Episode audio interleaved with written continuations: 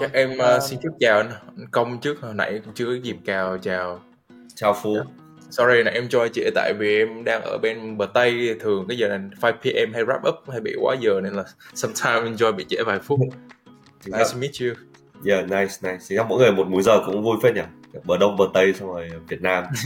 Sắp xếp được yeah. ngồi nhau là thú vị chia ra cover hết news toàn thế giới ở bờ tây là lợi nhất đấy. Tức là lúc mình dậy phát là kiểu như là mình nếu mà trading thì đúng không? Mình thì như mình gọi là ách trước đúng không? Sau đấy là mấy ông bên kia bắt đầu mới ngủ dậy thì bọn em đã gọi là trading xong rồi đi uống cà phê rồi ăn sáng này thế nên Wall Street mà ở New York nó không ở Cali đó.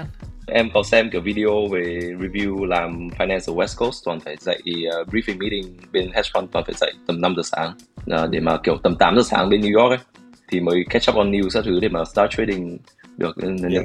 nói chung là hour nó khá là rough nếu mà ở West Coast nghĩ mấy người có tuổi thì là ok em thấy mấy người mà tầm 40 tuổi lại prefer dậy sớm nên là ừ. nhiều khi là không là problem với những người trẻ 20 XS như mình còn với bạn youtuber em coi kêu làm day trader mà ở Cali thấy đa số ở Cali thì cũng dậy ba ba giờ bốn giờ xong mà bây giờ có già hay lớn tuổi đến mấy mà kiểu 5 giờ bắt đầu briefing thì phải bốn rưỡi ít nhất là bốn rưỡi đã phải dậy rồi thì actually still super early ấy. Yeah, phải dậy để mà prep news thì uh, kiểu sáng dậy what happened overnight các thứ thì nói chung chắc phải nửa tiếng đến nửa tiếng để đọc. Anh công bây giờ đang ở hà nội đúng không? Anh đang ở hà nội. Được rồi anh có đi uh, blackpink không? Anh uh, xin nữa em ạ. Lúc đầu anh uh, mua vé qua cái photo của họ thế là không mua được thế là chán đấy khỏi đi luôn. Không mua phe vé à? Phe vé thì cũng lười em ạ. Nói chung là mình cũng muốn observe xem cái market phe vé nó như nào ấy kiểu đấy. Với cả mua xong mình cũng sợ là mua phải vé giả mình lại mất công đến nơi sau đấy thì cũng lại không vào được ấy. Thế thế anh observe thì anh observe được cái gì? Anh observe thấy cái gì? Có gì thú vị anh thấy có gì thú vị ở thị trường phe vé? Anh thấy mọi người Việt Nam không hiểu sao người lại có cái ác cản với cả cái phe vé nhưng mà anh thấy thực ra cái phe vé nó là một cái thứ nó rất là tốt đấy. Tức là khi mà có những cái đối tượng đấy thì cái nhà tổ chức uh, event người ta sẽ gọi là stable về dòng tiền hơn. Tức là khi người ta có thể bán được chắc chắn là bán được một số lượng vé nhất định đúng không sau đấy thì người ta mới dành cái cash flow để người ta tổ chức người ta chi trả những cái khoản à, thu chi của họ ấy. đấy thì ra những cái đối tượng vé ấy chính là cái đối tượng mà mà mà nó hỗ trợ cho cái việc uh, mình có thể tổ chức những cái con concert lớn và hoành tráng kiểu như vậy. Đó đôi lúc thì họ kiếm được tiền mà đôi lúc thì họ lỗ. Thì mình nghĩ là thực ra chúng ta nên có cái nhìn nó nhân văn hơn với cả những cái đối tượng này đúng không? Đấy. Đúng rồi anh chỉ bây giờ còn phải phe vé Oppenheimer nữa. Nó phải lâu lắm rồi một phim nó nó nó kiểu hot như kiểu Oppenheimer nhỉ? Nếu mà in term of kiểu doanh thu á thì Oppenheimer hiện tại hình như là đang chỉ bằng hơn một nửa của Barbie thôi. Nhưng mà cái vấn đề của Oppenheimer là tại vì cái số lượng ai cũng chờ đi xem IMAX 70 mm ấy ừ. mà cái số lượng của cái đấy nó nó limited quá. Đâm ừ. ra là cũng không có nhiều người đi xem được cái định dạng đấy. Cái hôm đấy em cũng may là là em cũng hơi sneak, uh, sneaky nữa là cái hôm đấy em đi xe xong em em không đặt không có vé thế là em ngồi ở cái hàng thứ hai. Mà thực sự cái iMac cái màn hình nó to quá nên là đâm ra ngồi ở hàng thứ hai kiểu nhức đầu luôn không xem được luôn gần như là em không xem được trong vòng 20 phút đầu.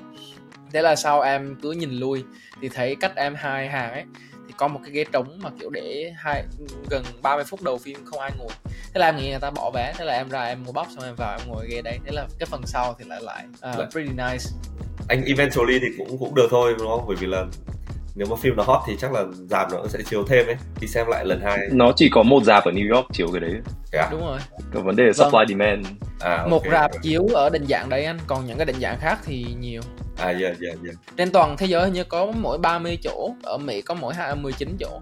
Ừ. là có cái đấy mà chiếu trong vòng có 2 tuần IMAX. Thì thực ra limited thật nên là đâm ra nếu mà anh anh vụ nó cái giá hai trăm rưỡi đô thì em tin đấy. Anh thấy kiểu có screen screen cap người ta bán trên Craigslist các thứ ấy. Kiểu có thằng nó mua cả một dọc vé cả một hàng vé luôn nó bán trên Craigslist luôn. Yeah phe vé đấy. Nói chung là yeah supply demand thôi. Và nhất là về IMAX là, là ngang với rẻ thường thôi mà New York mua hai mươi mấy đô rồi nó cũng không đắt hơn rẻ thường mấy. 25 đô. Tức vé gốc là 25 đô và người ta bán lên thành uh, 250 đô. rưỡi yeah. Đấy cái đấy nó cũng make sense thôi bởi vì là thực ra có một cái nó gọi là consumer surplus đúng không? Có những người sẵn sàng bỏ ra hàng nghìn đô để đi xem thì đối tượng phe vé người ta cố gắng người ta capture cái phần đấy. Yeah. mọi người thử đoán xem là liệu cái phim Oppenheimer này cái doanh thu sẽ tầm bao nhiêu. Để mọi người thử thử prediction thử xem sau đấy khoảng uh, một hai tháng mình uh, review lại với nhau xem là ông nào đoán chuẩn nhất. Em nghĩ là sẽ là 870 870 hả? Chắc phải một tỷ. Phú, Phú có dự đoán gì không? Em biết uh, food traffic như nào nhưng mà em nhớ dạo đây mấy cái phim hot thì đa số toàn tỷ đô nên em đoán chắc tầm tỷ rưỡi hai tỷ đi positive chút. Tỷ dưới hai tỷ đó anh có đoán đoán đoán số cụ thể đi. Đoán một cái số cụ thể để anh em còn uh, một tỷ rưỡi đi. Yeah. tỷ rưỡi đúng không? Có thể anh đoán cái số to nhất anh đoán 2 tỷ đi Vì cảm giác nó nó khá là kiểu hot mà nó khá là khác so với những cái gần đây kiểu giá lò ấy. Anh đoán tận 2 tỷ á. Đúng không anh bây giờ sau hai tuần ra mắt đầu tiên mọi người biết bây giờ đang bao nhiêu không? Tầm 500 đúng không? 430 còn chỉ chỉ chỉ vừa đủ để break even thôi ấy. Thế hả? Cày lên 2 tỷ yeah. khó nhỉ.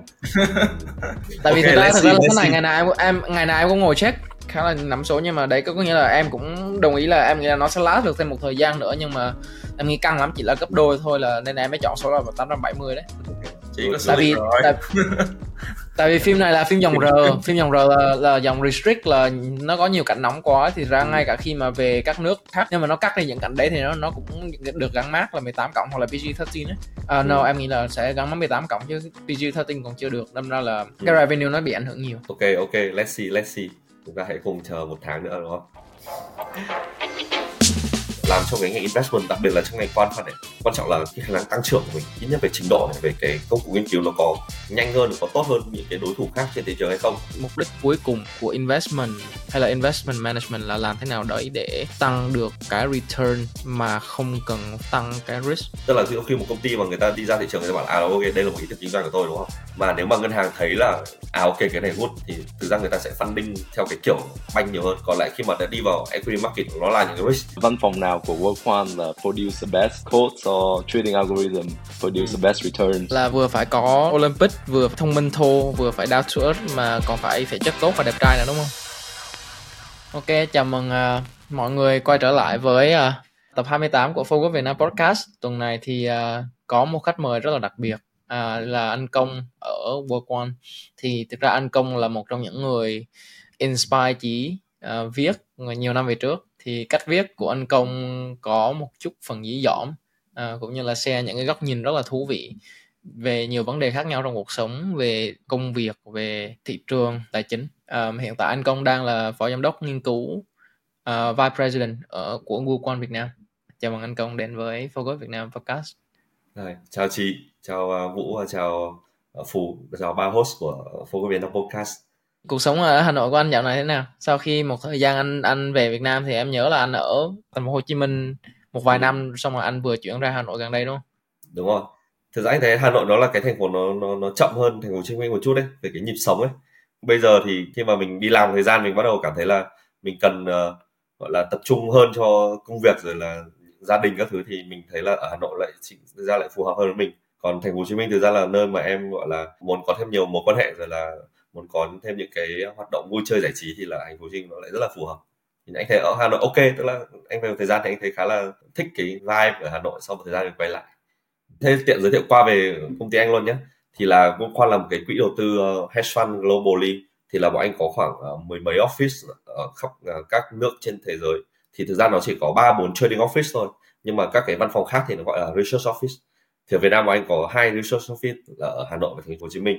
Team anh thì có cả người ở Hà Nội và có cả người ở thành phố Hồ Chí Minh thì actually là khi mà mình ở đâu gần thì mình sẽ làm việc những người gần nhiều hơn còn lại thì online ngoài ra mình có thể làm một số cái global initiative thì là thực ra actually vẫn có những cái người nước ngoài mình gặp kiểu online qua zoom email này kia trong cái cái văn phòng research của anh ấy um, uh, hay văn phòng nghiên cứu của anh thì phần lớn là nghiên cứu về về phần backend nhiều hơn là phần nghiên cứu về portfolio distribution hay portfolio management đúng không? Ừ. Trước khi mà anh đi sâu vào những cái uh, cụ thể nhất thì anh có một cái disclaimer nho nhỏ thôi, tức là đấy là cái practice chung của những cái dân làm finance nói chung thôi, tức là những qua những cái chương trình chia sẻ public kiểu như này ấy, thì thường nó sẽ anh sẽ cố gắng là chia sẻ cái quan điểm cá nhân của anh một cái cách nó uh, chân thành chân thực và trung thành nhất. Đấy còn lại nó sẽ không uh, liên quan gì đến cái quan điểm của tổ chức và công việc nơi anh đang làm. Đấy thì để cho mọi người tránh gọi là đây là góc nhìn của quân quan hay nhau thì nó sẽ không phải như vậy.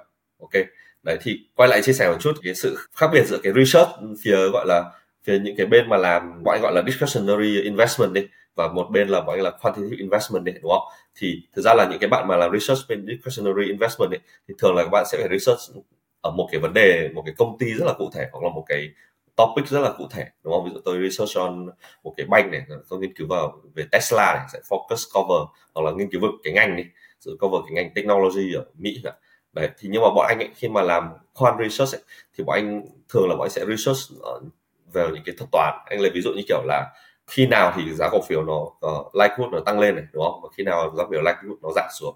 Và và từ cái thuật toán này khi mình nhìn được cái likelihood đấy thì tôi phân bổ tiền như nào vào danh mục như thế nào để tôi tối ưu một cái có thể là những cái objective khác đó có thể là lợi nhuận hoặc là cái um, sharp ratio là cái phổ biến thứ nhì này. Rồi ngoài ra nó có thể có một số objective function khác mà tùy mỗi fund người ta sẽ follow cái đấy thì nó sẽ rất là depend on cả market ờ, regime các thứ nữa. Thì hai cái công việc research này nó nó nó rất là khác nhau. Nhưng mà nó có một cái điểm chung nhá. Thực ra cái công việc của người research ấy, nó sẽ có một cái border là ví dụ research ở bên phía bên discussion là tôi chỉ đưa ra cái cái thông tin và khuyến nghị thôi.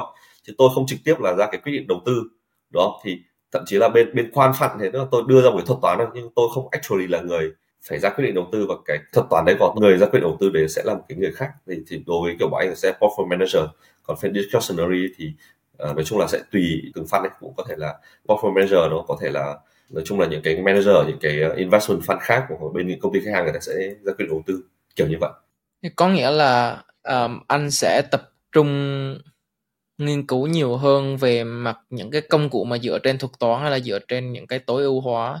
Um, nhiều hơn để hỗ trợ cho các bạn fund manager những cái bạn mà quản lý quỹ những bạn mà thực sự là manage portfolio ở ở các nước như là New York hay là ở Mỹ đúng không? Đúng rồi, gần như là mình đưa cho họ một cái thuật toán và họ mình bảo là uh, cái thuật toán này nếu như mà bạn kiểu investment theo cái thuật toán này chẳng hạn thì uh, nó sẽ là có lợi nhuận như này rồi là rồi là các cái metric như sau như sau như sau đúng không? historical performance như sau như sau như sau depend on họ sẽ có thể look into rất là nhiều những thuật toán tùy theo từng phần nhé. Mỗi một cái phần thì cái số lượng thuật toán nó sẽ rất là khác nhau. Đó, đấy thì người ta sẽ look into that và người ta sẽ, bản thân họ cũng sẽ phải develop những cái thuật toán của riêng họ làm ra để selection những cái thuật toán này, rồi là làm ra để combination, rồi là diversify, rồi họ cũng có những cái metric của riêng họ để cuối cùng construct ra một cái mình gọi là một cái strategy ấy. sau đấy là kiếm tiền thôi, đúng không? Anh có thể nói thêm rộng ra là trong trong cái thế giới quantitative finance sẽ có những cái quỹ đầu tư nào mà lớn nhất và ví dụ như công ty anh thì differentiate hoặc là các quỹ khác thì nó differentiate ừ, kiểu gì khi mà tất cả đều là come up. Như anh nói là tất cả mọi người đều employ research scientist để mà come up cái mấy cái thuật toán cũng objective là có vẻ giống nhau ấy. Thì làm thế nào để compete được trong cái giới quant finance này rất interesting question, tại vì mình sẽ give một cái overview background ấy. thực ra là khi mà mình đầu tư thì nó sẽ chia thành nhiều thứ. Thứ nhất là cái asset class đó mình trade cái gì thì ví dụ như kiểu là bên công ty anh thì hầu như trade chủ là equity equity giải thích cho bạn nào mà background không finance trước thì thực ra là trading cổ phiếu đó đấy thì có những cái fund người ta trading như bond này, đúng không? Gọi là fixed income này, rồi là còn macro, theo kiểu như là index này, rồi là commodity như kiểu là futures này, đúng không? Thì là đấy là asset class. Thì thực ra mỗi asset class nó sẽ đòi hỏi một cái expertise khá là khác nhau nhé cho dù là mình trading về equity, mình không cần phải nhìn quá kỹ về từng cổ phiếu, nhưng mình cũng phải hiểu cơ bản về những cái valuation model này đó mình cũng phải hiểu cơ bản là cái cách làm nào để các cái dòng tiền như nào các công ty hoạt động như nào này. Tuy nhiên là khi mà mình trade ví dụ commodity thì mình phải hiểu rất rõ về những supply chain như nào này đúng không? Thế thực ra là mỗi cái fund ấy để mà develop một cái asset class ấy, nó cần rất là nhiều nguồn lực. Cho là thường mỗi fund người ta sẽ focus vào một vài cái asset class chính thôi. Đấy và sau đấy có thể người ta mở rộng dần những asset class gần với các asset class đấy đúng không? Đấy thì là lý do tại sao có rất nhiều các cái fund khác nhau người ta làm cái thứ hai thì để uh, chia sẻ gọi là phân loại cho các cái fund ấy thì rằng là sẽ là cái nó có cái gọi là trading horizon. Tức là investment horizon như là Warren Buffett ông ấy hoàn toàn có thể đầu tư những cái cổ phiếu mà 10 20 năm sau người ta mới có thể exit hoặc là realize return hoặc là thậm chí người ta có thể hold cả đời luôn nhỉ. Thì đấy là những investment horizon rất là dài đúng không? Rồi những cái discretionary fund có thể là những holding period của nó tầm 2 năm thậm chí 3 năm đúng không? Thậm chí là 6 tháng. Còn những cái quan fund in general ấy thì thường là holding horizon nó sẽ trading horizon sẽ ngắn hơn. Ví dụ như kiểu là có những fund 6 tháng là đã rất là rất là dài rồi. Có những fund thì kiểu trade kiểu như gần như là weekly hoặc daily. Đấy rồi sâu hơn một tí thì có những cái fund kiểu ờ, gọi là ờ, high frequency thì người ta có thể là không những daily mà là trade kiểu theo từng tích một đấy. Mỗi một cái horizon nó sẽ lại có một approach khác nhau ấy. Đúng ví dụ như kiểu là uh, như kiểu Warren Buffett đi đúng không? Người ta holding rất là dài thì người ta sẽ thực ra chỉ nhìn vào cái giá trị nội tại của công ty thôi nhưng mà khi mà những cái horizon càng ngắn thì không những mình phải nhìn vào công ty mà mình còn phải nhìn vào những cái việc là các cái market participant khác người ta nghĩ gì về về cái công ty đấy, đúng không? Vì nó ảnh hưởng rất là nhiều cho short term này. Thậm chí là ở cái short term horizon nó lại còn liên quan đến vấn đề là bên nào xử lý thông tin nhanh hơn này, rồi là ờ, những high frequency trading hả thì là bên nào có cái server đặt gần, kiểu, sàn chứng khoán hơn này chẳng hạn. Kiểu kiểu như vậy. Tức là mỗi một cái horizon nó sẽ là một cái quan tâm khác nhau ấy thì đấy là hai cái chính để phân biệt giữa giữa các cái quan funds với nhau em nghĩ để ờ, clarify với các bạn thích giảm chưa rõ investment horizon hay trading horizon là gì thì chắc dịch đến cái việc là khoảng thời gian mà có thể nắm giữ một cái khoản đầu tư. Thì nếu mà bạn có thể nắm giữ lâu hơn thì bạn không có lo ngại về việc những cái rủi ro mà cái giá trị của khoản đầu tư bạn lên xuống nhiều. Cái ví dụ mà anh công vừa đưa ra là ví dụ Warren Buffett, người ta có thể nắm giữ một công ty rất là lâu và đợi cho nó thực sự pan out, play out cái chiến thuật người ta đề ra ban đầu. Còn nếu như bạn chỉ nắm giữ khoản đầu tư đó một hai năm thì bạn có nhiều vấn đề về thanh khoản hơn. Đấy nên là khi bạn xử lý chiến thuật đó đương nhiên phải có nhiều yếu tố khác đi vào.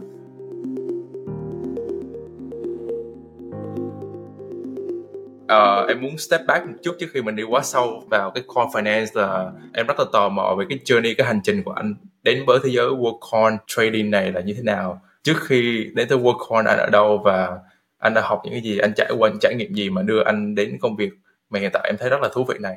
Ok thực ra mình thấy các bạn host ở đây cũng những người khá là yêu thích tài chính in general đúng không? Mình thực ra là cũng gọi là đam mê cái, cái ngành tài chính cái ngành đầu tư nói chung ấy. Từ hồi cấp 3 là đã thích rất thích xem một cái phim mà có mấy cái ông đầu tư chứng khoán xong rồi mình xem một cái phim Hồng Kông gì đấy mà mà kiểu như là anh này nhìn ra từ cái số lượng mà nhìn ra được một cái cuộc khủng hoảng sắp đến ấy và sau anh ấy take một action ở đấy và sau đấy là là là là né được cái cuộc khủng hoảng đấy. Mình không thể nhớ được là cái phim gì nhưng từ hồi đấy là mình mình mê luôn cái ngành tài chính ấy. The Big Short hả? Nó nó không phải Big Short đâu nó là một cái phim Hồng Kông ấy. Tức là anh không thể nhớ được bởi vì nó là một phim dài tập và nó chiếu cái giờ ăn trưa và quá lâu rồi. Đó bây giờ muốn tìm lại thì có thể mình sẽ tìm lại sau đấy gọi là catch up lại với cả các bạn uh, thính giả của Forward Podcast là cái phim gì. Đấy nhưng sau đấy thì anh quyết định là ok học ngành tài chính ngân hàng thì vào ngoại thương tài chính ngân hàng. Uh, mình học chương trình ở trường này sau học thêm CFA này thì mình somehow khi mà trong quá trình mình tự đầu tư và mình và mình đi tìm hiểu thì mình thấy là cái công cụ của mình nó chưa đủ. Tức là mình vẫn có cảm giác là mình thiếu rất là nhiều thứ. Thành ra là khi mà tìm hiểu sâu hơn thì mình cảm giác là à bắt buộc là mình một là mình phải đến những cái nơi mà cái ngành tài chính nó thật sự nó rất là phát triển. Thì nó chỉ có một vài nơi ví dụ New York này, London rồi Hồng Kông đúng không? Và thứ hai là mình học những cái ngành mà nó nó còn khó hơn là cái mình đang học cơ. Đấy thì sau khi research một hồi thì bắt đầu mới phát hiện ra là à nó có một ngành nó gọi là financial engineering. Nó khá là vừa miếng với cả cái cái cái ngành của mình. Tức là mình chuyển từ finance sang nếu mà chuyển sang hẳn cái gì nó khó quá kiểu như là toán hay là computer science ngay lập tức thì thực sự là kiểu không đủ khả năng để mình cover thì cái financial engineering thực ra lại khá là phù hợp với một cái người mà muốn học sâu hơn về cái lĩnh vực đấy. Thì mình uh, theo đuổi cái ngành financial engineering và sau đấy thì nói chung là cũng rất là may mắn có duyên được với cả World khoan tức là ở Việt Nam thì không có nhiều cái cơ hội hedge fund. Tức là nếu như mà muốn theo đuổi cái ngành này thực ra là sẽ phải ở lại Mỹ. Thực ra là mọi người sẽ biết là thực ra nó rất là competitive. Tức là số các cái hedge fund ở Mỹ thực ra tuyển với số lượng rất là ít và số lượng cái sinh viên và số lượng mà những cái bạn mà tốt nghiệp không chỉ mỗi ngành fashion engineering nhá mà những ngành như kiểu là toán rồi vật lý rồi commerce science cực kỳ nhiều đúng không? Thế là nó rất có biết thì cũng may mắn là có cơ hội được uh, gọi là làm việc tại Worldcon Việt Nam. Thì sau đấy thì nó đúng là cái ngành nghề của mình yêu thích đúng là cái gần như là cái ước mơ của mình ấy. Đấy thì sau đấy là về làm thì mình theo đuổi cái ngành này từ bấy giờ thì có nghĩa là cái hành trình của anh bắt đầu từ uh, một bộ phim Hồng Kông nào đấy sau đó anh vào học uh, finance ở ngoại thương sau đấy là anh học financial engineer hay là kỹ sư tài chính ở NYU là trường là một là một trường đại học ở New York ừ. rồi anh có duyên anh làm ở Worldcon ở Mỹ một vài năm ờ. sau đấy anh chuyển về làm ở Worldcon Việt Nam cho tới ờ, không anh clarify một chút là anh khi mà anh ở uh, New York là anh đã có offer từ Worldcon nhưng mà là Worldcon Việt Nam. Sau đấy thì là anh quyết định là ok thì mình về Việt Nam làm luôn. Hiện tại là anh đang ở Worldcon Việt Nam là gần hình như là gần 8 năm rồi đúng không? Đúng rồi anh đang bước sang năm thứ 8 rồi. Nice. Trong suốt một cái quá trình dài như vậy thì uh, với anh tới thời điểm hiện tại cái giai đoạn nào khó khăn nhất và thử thách nhất đối với anh? Trong suốt quá trình từ bộ phim Hồng Kông để thi vào ngoại thương hay là từ ngoại thương sang NYU hay từ NYU để có được cái job offer và uh, hay là nó sẽ là cái quá trình làm ở Worldcon và thích nghi ở Worldcon nếu kể lại thì có khá là nhiều cái giai đoạn uh, khó khăn đấy thực ra là nếu em làm trong ngành investment lâu năm sẽ thấy là thực ra mỗi một giai đoạn thì mình sẽ có những khó khăn riêng ấy. Bởi thực ra cái ngành investment ấy tức là nó sẽ không phải là khi mà em đạt đến một trình độ đấy là em sẽ rất là thoải mái trong cái ngành investment này đâu. Em nhìn vào cái track record của những quan fund ấy có những quan fund rất là lâu đời nhưng mà đến một giai đoạn tự nhiên họ lại làm ăn rất là kém ấy hoặc là có những quan phân mới trẻ họ làm rất là tốt nhưng mà sau một thời gian họ lại kém và sau lại vượt lên ấy thì thực ra cái câu chuyện của làm trong cái ngành investment đặc biệt là trong ngành quan phân này quan trọng là cái khả năng tăng trưởng của mình ít nhất về trình độ này về cái công cụ nghiên cứu nó có nhanh hơn có tốt hơn những cái đối thủ khác trên thị trường hay không thế là có những giai đoạn mà mình rất là comfortable vì là mình học được rất là nhiều thứ và mình áp, ừ, áp dụng những cái thứ đấy vào trong cái công việc của mình thì nó nó work out rất là tốt đúng không? Thì nghĩa là mình đang nhanh hơn cái người xung quanh thậm chí là nhanh hơn những cái đối thủ khác trên thị trường nhưng còn những giai đoạn mà thị trường nó move quá nhanh ấy mình bắt buộc là mình lại phải đuổi theo ấy, thì mỗi một cái giai đoạn đấy thì sẽ là thường giai đoạn rất là khó khăn. Tức là mình vừa phải làm mới bản thân đúng không? Phải vừa phải học trong lúc là mình phải còn trong tâm thế là đuổi theo những cái catch up, những cái mới của thị trường nữa. Anh lấy ví dụ như gần đây chẳng hạn thì là khi mà những cái trend về AI rồi deep learning các thứ nó nổ ra thì mình cũng phải tự trau dồi thêm những kiến thức về những cái AI rồi là deep learning rồi sau đấy là tìm cách là ứng dụng, đưa những cái ứng dụng đấy vào trong cái công việc của mình. Thì về sau khi mà nó có những cái trend mới, những cái ứng dụng mới thì mình cũng sẽ liên tục phải làm mới. Thì nó sẽ là những cái khó khăn đấy thì nó, nó sẽ luôn luôn nó có ấy, và nó sẽ kiểu là cái nature của cái ngành investment như kiểu như này thôi. Thế là với anh cái giai đoạn làm ở Worldcon vẫn vẫn đang là cái giai đoạn khó nhất đúng không? Thử thách nhất đúng không? Anh thích dùng từ thử thách hơn là từ khó khăn. Yeah. đúng không? Anh nghĩ là nếu như mà em đã theo cái investment ấy, thì anh nghĩ là mình đã tìm đến cái khó rồi. Chứ mình không phải là là mình mình tìm đến cái dễ mình làm rồi đúng không? Đấy thì lúc nào mình expect là sẽ có cái gì nó khó hơn nó nó nó, nó đi đến quan trọng là mình phải liên tục mình grow em thấy là những người ở từng sống ở Mỹ hoặc là nhất là New York thì, thì ai cũng kiểu trong thời gian ở Mỹ thì cũng có một giai đoạn là kiểu quyết định xem là có về Việt Nam hay là ở lại Mỹ hay không ấy thì ừ. thì anh có thể nói thêm về tại sao hồi đấy anh lại quyết định là là anh trở về Việt Nam chứ không ở lại Mỹ nữa không? Ừ. Thực ra cái lúc này mọi người hỏi mình rất là nhiều lần nhé và mỗi một lần khi mình mình nhìn lại thì nó lại có một cái vấn đề là thứ nhất ấy, là ngay cái thời điểm đấy thực ra mình không rất tự tin về cái việc mình có thể ở lại Mỹ và mình sẽ kiếm được công việc cực kỳ tốt bởi lý do thực ra là cái background mình khi mà đi học ấy thì là mình ờ, học undergraduate thì là ở Việt Nam đúng không? Sau đấy thì sang Mỹ học master. Mặc dù mình theo đuổi chương trình mình học khá là tốt, tuy nhiên là mình chưa thể leverage được rất nhiều network ở đấy này. Tức là sau khi mà về Việt Nam sau đấy mình quay lại ở Mỹ khoảng ờ, sau khoảng 2 năm mình quay lại Mỹ mình gặp cách chắc lại một số bạn thì chúng nó đều có việc hết. Tuy nhiên là ngay cái thời điểm mà tốt nghiệp mình cũng không thể nhìn trước là liệu mình ở lại Mỹ khoảng một năm thì liệu rằng là mình có thể secure được một cái công việc nó tốt hay không ấy? Thực ra là có được một công việc ở Worldcon Việt Nam đó là công việc rất là tốt đúng với ngành nghề của mình thì thực ra kiểu cái quyết định về Việt Nam đó là quyết cực kỳ dễ dàng đối với mình ấy. Bởi vì là to be honest nhé về Worldcon Việt Nam thì theo bên nhìn lại nó chỉ là một cái thứ rất hindsight thôi. Thì nó rất là kiểu một cái lựa chọn rất là đúng đắn ấy. Bởi vì là mình được làm những cái project mà nó nó thực sự nó rất là chuyên sâu ấy. Kiểu đấy, trong khi kiểu ví dụ mình nhìn lại so sánh với cả một vài cái người bạn mà cùng chương trình của mình bên đấy, tức là mấy cái đứa Ấn Độ, tức là chúng nó có thể secure những cái job rất là tốt ở một cái số cái banh, nhưng mà tuy nhiên là thực ra cái job scope của nó rất là hẹp ấy. bởi vì là thực ra là một số cái banh này nó rất là như là nó rất là lớn và thực ra người ta có thể là người ta chỉ, sẽ chỉ quản lý theo kiểu là giao cho mỗi người một số cái việc rất là nhỏ thôi. Thì mình thấy là ví dụ khi mà về qua Việt Nam thì somehow là mình lại có thể làm được những job scope nó lớn hơn một chút đấy đấy, thì quay lại cái hỏi chính nhé thực ra nó nó nó nó lại là vấn đề về cái cái duyên đấy mình nghĩ cái duyên đấy nó rất là quan trọng đấy đấy còn mình nghĩ đối với một số người thì lại quan trọng hơn việc là tôi quyết tâm phải ở lại hay là bằng mọi giá tôi phải về đó. Nhưng đối với mình lúc đấy thì thực sự nó, nó chỉ là cái duyên thôi. Nếu mà mình có một cái job ở mỹ có, có khi là mình cũng ở lại này. Em nghĩ là ở mỹ tại vì uh, cái nature nó là cái nó khá established lại develop rồi. Nên là nó thiên hướng specialization chuyên môn hóa rất là nhiều. Ví dụ như ngành em bên vũ thì công ty ở công ty thì scope bắt đầu nó nhỏ thì em nghĩ là so với trí chẳng hạn làm một cái industry mới hoàn toàn crypto nhiều khi cái scope of work của trí rất là đa dạng và rộng hơn. Nên là yeah cũng khá là relate với những cái anh công chia sẻ. Yeah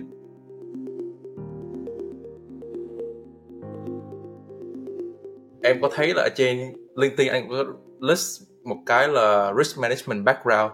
Thì em thấy nó có đó ở trong finance cũng khá là quan trọng nhưng mà mọi người thường care vào investing cái từ khác được nhắc đến nó là nhiều. Nhưng mà risk management em thấy là những người trong giới, thật sự em em làm BlackRock thì mọi người discuss về risk management nhiều hơn.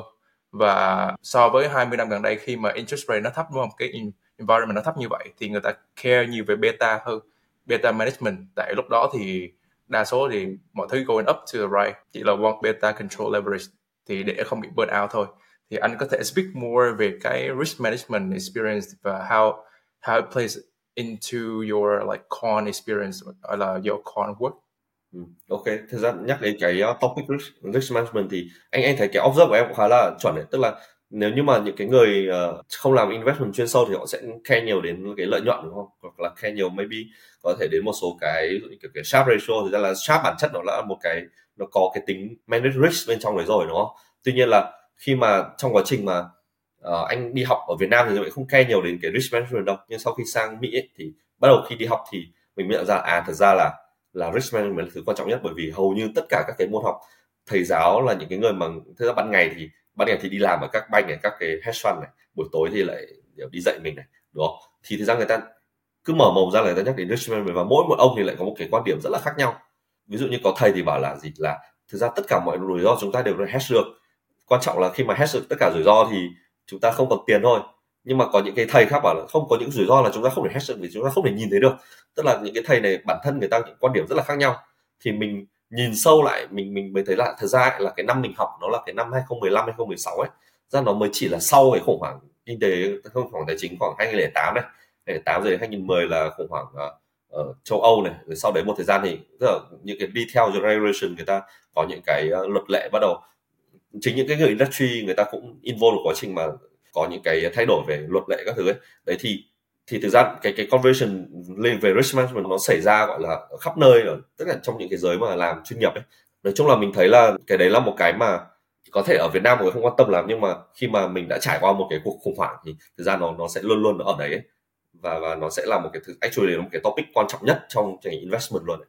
Yeah. Em nghĩ nó thấy mà retail investor người ta sẽ care về mấy cái kiểu multiples ok PE rồi các kiểu rồi grow margin như thế nào đúng không grow 20% 30% gì đó nhưng mà đi vào những cái firm mà sau thì những cái institutional ừ. investor tại cái team em deal nhiều với lại running risk tại BlackRock thì có cái Aladdin nó chuyên về run risk cho fixed income nên là ừ. team em làm team con của BlackRock là nhiều nó run risk run analytics liên tục thì đó em có exposure tới cái đó ok và tụi mình có catch up như offline thì anh anh công bảo là team của anh nhìn công ty hoặc là những trading với dạng số hơn là những cái công ty giống như là chúng ta đã nhìn ví dụ như nhìn tên PayPal, Apple, Google mà ở công ty anh không anh correct em nếu em sai là nhìn tất cả mọi thứ như là số nhìn dưới dạng gọi là risk measure hoặc sensitivity measure ở chỗ em thì đó mọi người portfolio manager sẽ nhìn vào ví dụ như spread duration các kiểu tất ừ. cả đều là risk management chứ không còn kiểu PA các kiểu nhiều nữa.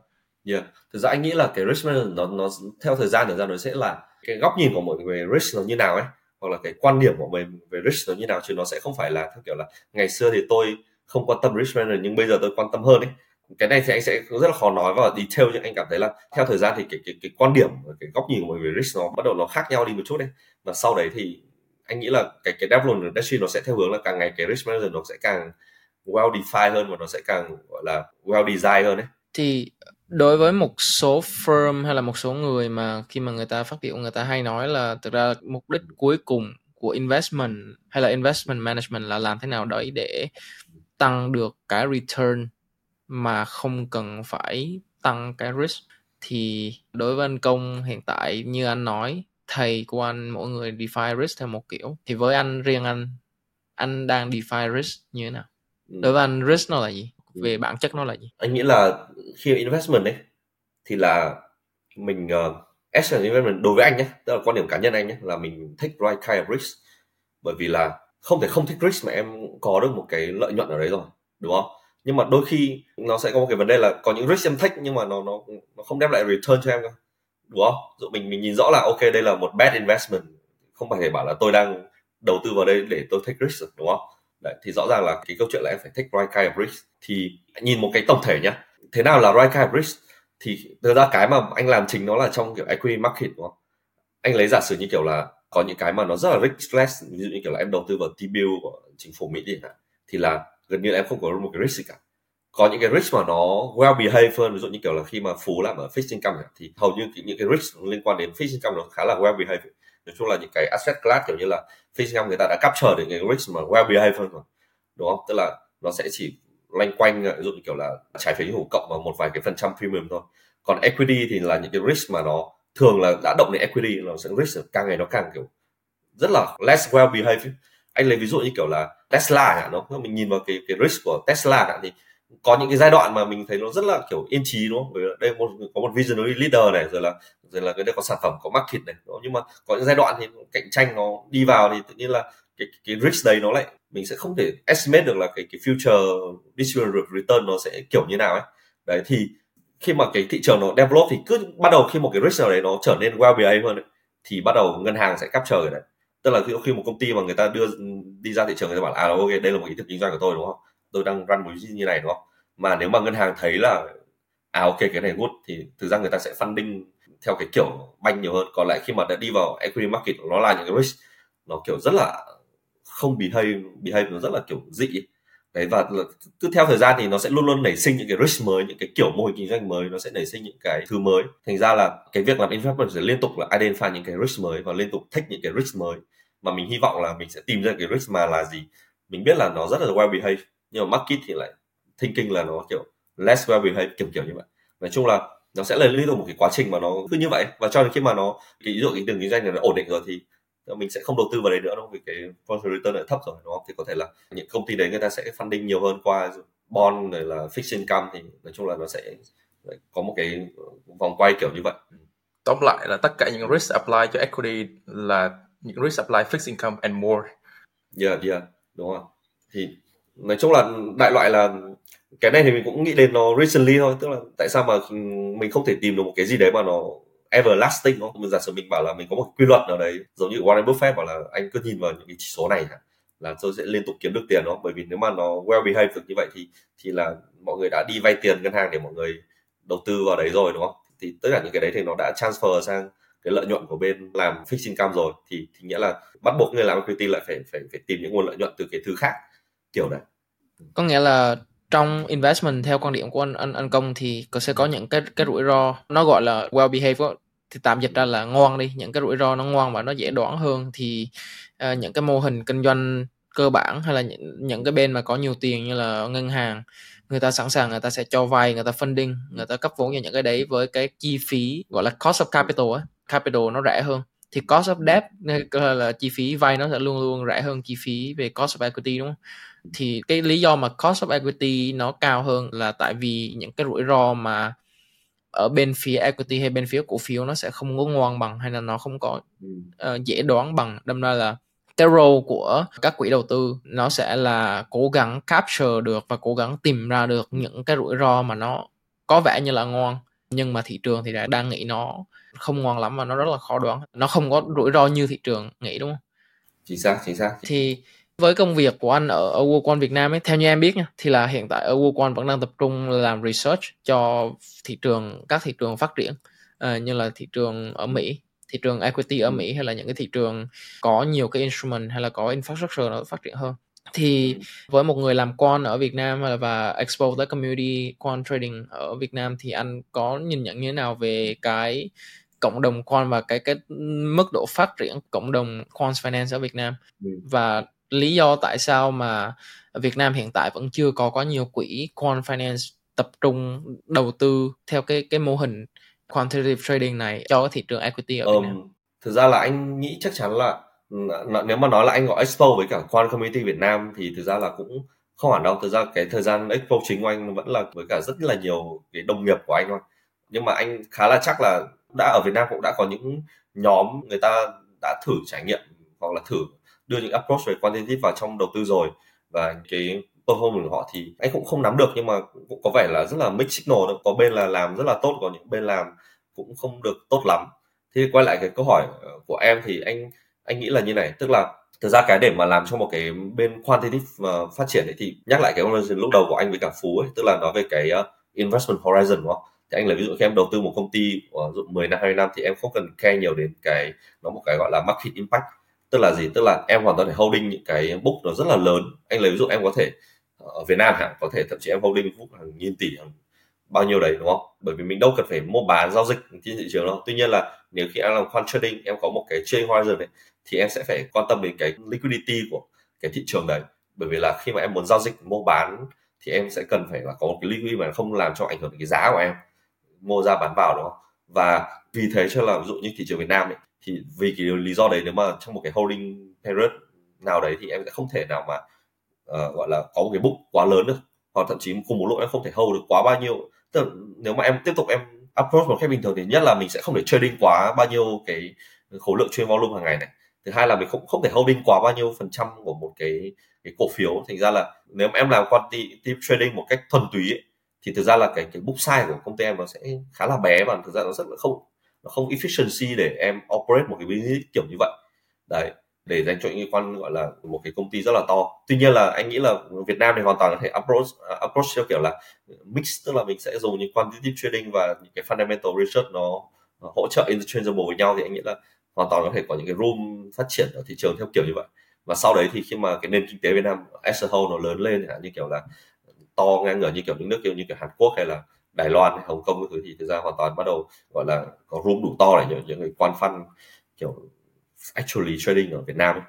Đấy, thì anh nghĩ là do vấn đề market capacity thôi chứ nó không phải là cái gì nó talent Việt Nam thì anh nghĩ là đầy đủ rồi rất là nhiều bạn giỏi kiểu nghe anh trả lời như thế em thấy kiểu hơi opposite ấy bởi vì thường view của em về market ở Việt Nam là kiểu một cái market rất là herd behavior driven thường mọi người sẽ theo trend view của em về market Việt Nam correct me if I'm ừ. wrong là là mark uh, là mọi người sẽ nghe friends and family suggest rồi nghe báo đài suggest để mà make investment decision rồi có rất nhiều trend để mà bắt.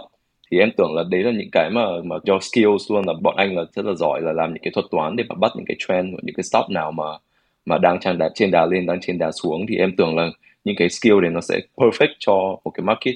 Và lý do thì anh còn mention là talent là có rất nhiều thì em không biết là tại sao lại khó để mà lại hiện giờ vẫn chưa có nhiều quỹ ấy cũng với cả em cũng có một câu hỏi nữa là về cái mặt regulation là chắc ở đây cũng có thể có người xem kiểu cái show Billions ấy thì một show ừ. cũng khá là nổi về hedge fund ở Mỹ thì là một cái cuộc đối đầu giữa New York Attorney General với cả một cái head của của một cái hedge fund ở Mỹ thì nói chung là nếu mà nói về trading make money các thứ thì nói chung là những cái nhà những cái người investor cũng phải work hand in hand với operator thì anh có thể nói thêm về view của anh về regulation ở Việt Nam xem là là những cái quỹ đầu tư như thế có được kiểu regulator ở Việt Nam kiểu favorable không họ có kiểu receptive về những cái mô hình kinh doanh kiểu như thế ở Việt Nam không? Um, tức là có hai ý đúng không? Thứ nhất là Việt Nam thì cái ờ, nature thị trường như nào và nó rất là tốt với cái hedge fund đó. Cái ý thứ hai là nó về regulation. Đúng cái cái quan sát của em khá là đúng đấy. Tức là thực ra cái thị trường nếu như mà nó càng nhiều những cái đối tượng gọi là ờ, retail investor thì ra là nó là đối tượng quan fund rất là thích bởi vì thực ra là cơ bản là quan fund là cái phương pháp nghiên cứu họ thì khá là sophisticated tức là họ chuyên sâu hơn những cái đối tượng retail một chút.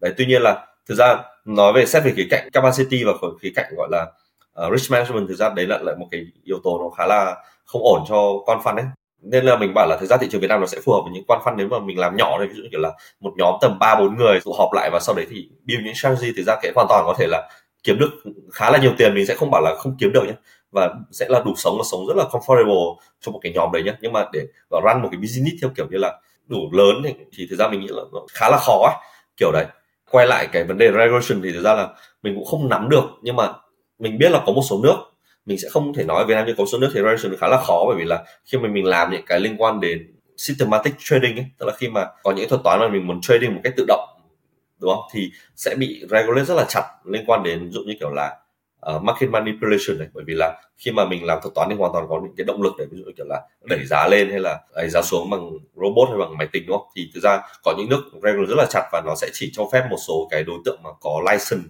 để trading thôi. Và cái license này actually là sẽ phải mua đi bán lại hoặc là mình phải làm thế nào đấy để mình gọi là có thể acquire một công ty hoặc là mình phải trading under cái name của công ty khác để mình có thể trading theo cái approach kiểu như này. đấy thì thực ra là ở Việt Nam thì có thể là vì cái ngành này chưa phát triển nên mình chưa nghe ngóng được một cái regulation nào trực tiếp liên quan đến cái đấy. Nhưng mà nếu mà về sau phát triển thì mình nghĩ là có sẽ phải sẽ phải làm việc rất là nhiều với cả các cái quan phân của đấy có thể phải làm rất nhiều với cả nhà nước để xem là là làm ra để tránh khỏi những cái rủi ro như kiểu market manipulation các thứ. Ờ, thế thì uh, em xin phép follow up một câu là, là ví dụ như những cái established fund ở Việt Nam như kiểu Dragon, Vina Capital thì, thì những quỹ ấy bên họ có tuyển research scientist kiểu như anh và bên đấy có apply any quant strategy hay là uh, any approach to systematic investing, cho cái thị trường Việt Nam không? Anh không nắm được thông tin đấy em ạ. Nhưng mà anh nghĩ là họ sẽ có certain levels thì tức là đối với anh khi mà anh làm quan thì bọn anh rõ ràng là một cái quan phân gọi là thuần túy rồi, đúng không? Nhưng mà thực ra khi mà em nghe quantitative thì nó nó chỉ là định lượng thôi thì thực ra cái định lượng nó nó nó vẫn nằm đâu đấy trong cả một cái giới finance rồi, đúng không? Tức là từ xưa mà khi em làm finance, đầu tư bình thường là em đã phải dùng những cái mô hình ờ, định giá tài sản nó khá là sâu rồi, đúng không? sau đấy học lên ờ, quản lý danh mục đầu tư là cũng đã phải học lên lên cả Markowitz rồi là những cái ờ, tối ưu về danh mục đầu tư. Thực ra là em làm đầu tư bình thường là nó đã có rất nhiều cái phần khoan trong đấy rồi. Khi mà các cái bên cạnh tranh up the game thì anh khá là chắc là họ cũng đã phải đâu đấy, họ áp dụng những cái thứ nó systematic hơn là cái việc là em đầu tư bình thường ấy. Đấy, chẳng qua là anh sẽ không thể nắm được là thực ra nội bộ của họ là đến đâu thôi. Cái đấy thì sorry là anh không không nắm được thông tin đấy thì qua cái chia sẻ của anh công cũng như là cái quan sát personal của em ấy, thì hiện tại đang đảm rút ra được những cái lý do mà tại sao quant trading hay là quantitative finance ở Việt Nam hay là gọi là đấy như anh anh có dùng cái từ là định lượng ấy, thì là tài chính định lượng ở Việt Nam mình chưa có được phát triển lắm là bởi vì thứ nhất là cái infrastructure nó chưa đủ phát triển và như anh nói là cái market size hay là cái book depth hay là cái liquidity cái thanh khoản của thị trường nó chưa đủ nhiều và chính vì cái thanh khoản của thị trường chưa đủ nhiều đấy, nó nó làm cho cái cost of transaction hay là cái chi phí của từng cái giao dịch nó vẫn còn khá là đắt cho quant finance có thể gọi là realize cái strategy đấy. Tại vì khi mà implement những cái strategy đấy, đôi khi sẽ có rất nhiều cái strategy hay là chiến lược đầu tư mà dùng máy nó tốn rất nhiều, nó phải có rất nhiều cái transaction. Và cái, khi mà cái transaction cost cho mỗi cái giao dịch ở Việt Nam vẫn còn cao ấy, thì nó lại ăn bớt đi cái return của của cái strategy đấy. Uh, và một cái lý do thứ ba nữa mà cái này thì là anh không nói nhưng mà theo một quan sát của em là cái information asymmetry hay là cái mất mất cân xứng trong về mặt thông tin của thị trường Việt Nam nó thực ra là nó cao hơn rất là nhiều so với thị trường ở Mỹ. Tại vì Mỹ là thực ra là nếu mà so với Mỹ thì nó sẽ hơi cập khiển bởi vì Mỹ là một nước mà nó có cái mức độ regulation hay là những cái luật pháp và rất là chặt chẽ về insider trading về uh, market manipulation. Uh, gần như là top đầu thế giới luôn. Um, thì nó giảm được khá là nhiều cái um, information asymmetry đâm ra là nó sẽ có nhiều room và khi mà cái level of playing field nó nó được flat out nó được cân bằng ấy uh, cái sân chơi nó được gọi là công bằng hơn thì uh, những cái thuật toán hay là những cái strategy về mặt quantitative finance nó sẽ nó có nhiều nhiều sân chơi hơn. Còn đối với những cái thị trường tài chính hay là những cái sản phẩm tài chính ở những cái thị trường đang phát triển càng phát triển hơn thì ừ. đôi khi cái level asymmetry information asymmetry đấy nó nó dày hơn quá và nó làm cho những cái strategy này nó chưa có work được một cách uh, hiệu quả thì nó là cái combination của ba cái lý do đấy làm cho cái thị trường tài chính định lượng ở Việt Nam mình vẫn chưa được phát triển quá. Anh nghĩ đấy cũng là good point. Nói cho một cái công bằng anh thấy là thị trường Việt Nam cái giai đoạn gần đây theo cái quan sát của anh thì nó cũng khá là có nhiều cái chuyển biến tích cực ấy anh thấy lấy ví dụ là một số cái đối tượng mà họ manipulate market một cách nó quá rõ ràng và fund run một cách quá rõ ràng thì cũng đã phải vướng phải những cái uh, gọi là ngăn chặn của nhà nước khá là thẳng thắn ấy thì anh thấy là cái đấy cũng là dấu hiệu rất là tốt cho cái việc là thị trường nó sẽ phát triển tốt hơn trong tương lai ấy đấy thì um, anh nghĩ là anh anh nghĩ là do 4 đến 5 năm nữa thì có thể là thị trường Việt Nam cũng sẽ khá là hấp dẫn. Có nghĩa là những với anh thì là những cái hành động hay là những cái litigation xảy ra ở thời gian vừa rồi đối với những bên manipulation của thị trường Việt Nam mình vừa bị dính uh, rất nhiều cái legal uh, issue thì đâm ra là trong vòng một vài năm tới thì nhà đầu tư sẽ có nhiều lòng tin hơn đối với cái độ minh bạch cái sự minh bạch của thị trường ở Việt ừ. Nam dẫn tới là nó sẽ giúp cho cái giảm thiểu được cái level of information asymmetry đúng không? Cái mất mất, mất cân xứng trong thông tin. Dạ, yeah. chính xác.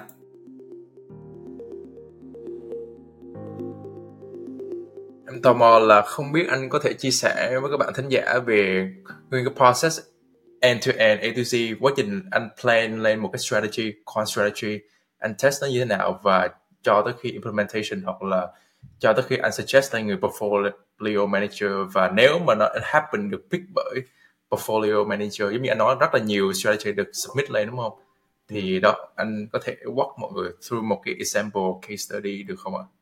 Ờ, thì anh anh cũng remind lại là thực ra cái ờ, vị trí của anh thực ra anh làm về researcher thành ra là sẽ có những cái ờ, giai công đoạn đằng sau có thể mình sẽ không nắm được là từ những cái strategy từ những cái algorithm mà nó đi đến những cái strategy như nào thực ra là mình thực ra là chưa có kinh nghiệm lắm ấy tuy nhiên là để mà em uh, build up lên một cái trong công ty của anh thì gọi nó gọi là alpha alpha hoặc là mình phải gọi là model hoặc là algorithm whatever mọi người có thể dùng một cái từ nào đấy mọi người uh, nói đến nó đúng không? Thì tất cả nó sẽ bắt đầu đến từ gì? Đến từ một cái giả định của em một cái hypothesis. Cái hypothesis này nó có thể đến từ việc mình đọc một research paper mình thấy một cái gì đấy hay ho này hoặc là mình có thể đến từ một quan sát từ thị trường này đúng không? Sau đấy thì từ cái hypothesis đấy mình xem là mình sẽ cần những cái loại dữ kiện gì này mình sẽ cần những loại data nào này đó và mình sẽ cần những cách xử lý data các thứ như thế nào đúng không? Sau đấy thì sau khi mà mình quyết định được cái data thì mình sẽ xem là ok cái cách mình test cái algorithm như nào, đúng và sau khi test algorithm mà mình thấy nó ổn đấy thì mình có thể construct một cái algorithm và mình đóng gói nó lại dưới một cái dạng ờ, một cái ờ, một cái đoạn code và mình sẽ, gọi là, submit lên hệ thống. Thì cái hệ thống sẽ proportionize cái đoạn code đấy. Nếu như mà cái đoạn code này run smoothly thì không bao giờ mình động lại đoạn code đấy được. Để về về sau nó sẽ có một giai đoạn nó gọi là out sample testing ấy tức là sau đấy thì cứ everyday thì kể cả là mình có được dùng hay không thì cái model có được sử dụng hay không thì mình cũng sẽ xem được xem là nếu mà cứ cái strategy đấy chạy trên thị trường thì nó sẽ kiếm được bao nhiêu tiền nó lời lỗ như thế nào để xem là liệu rằng cái testing in, in history của mình nó có tốt không. Kiểu như vậy. Thì thì thực ra cái cái cái công việc của anh hàng ngày nhiều nhất ấy thì là thực ra là từ cái phong cách của mọi người. Nhưng mà có những người cái thời gian họ rất nhiều thời gian họ dành để họ đọc research paper họ đọc à, họ nhìn lên thị trường để họ tìm được những cái hypothesis nó rất là hay nó rất là mới nó sáng tạo đấy và, và những cái đối tượng đấy thực ra là nhiều lúc sau kiểu hai version sau họ chỉ cần code một lần thôi hoặc là code một và họ sẽ trial một vài cái parameter thôi và họ đã có thể là tìm ra được một cái một cái cái cái cái phương án gọi là một cái thuật toán nó rất là work rất là tốt rồi đúng không?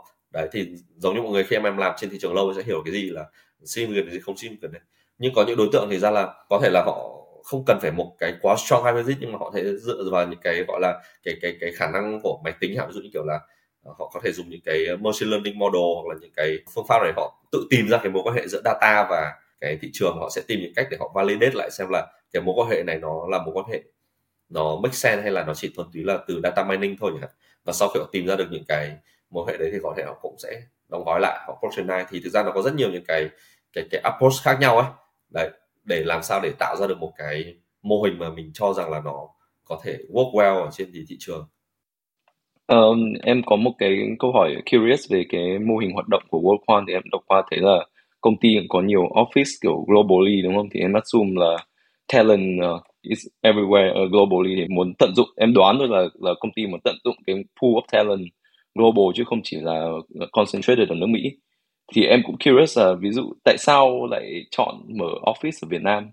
Và tại sao lại chọn mở office ở những cái office mà Worldcon đã chọn mà tại sao lại decide khi, khi mà chọn là ok mình muốn tận dụng nguồn nguồn năng lực mà có rất là nhiều talent ở những quốc gia này thì tại sao lại chọn come up là có một quỹ đầu tư ở Mỹ lại chọn mở một văn phòng ở Việt Nam để làm research?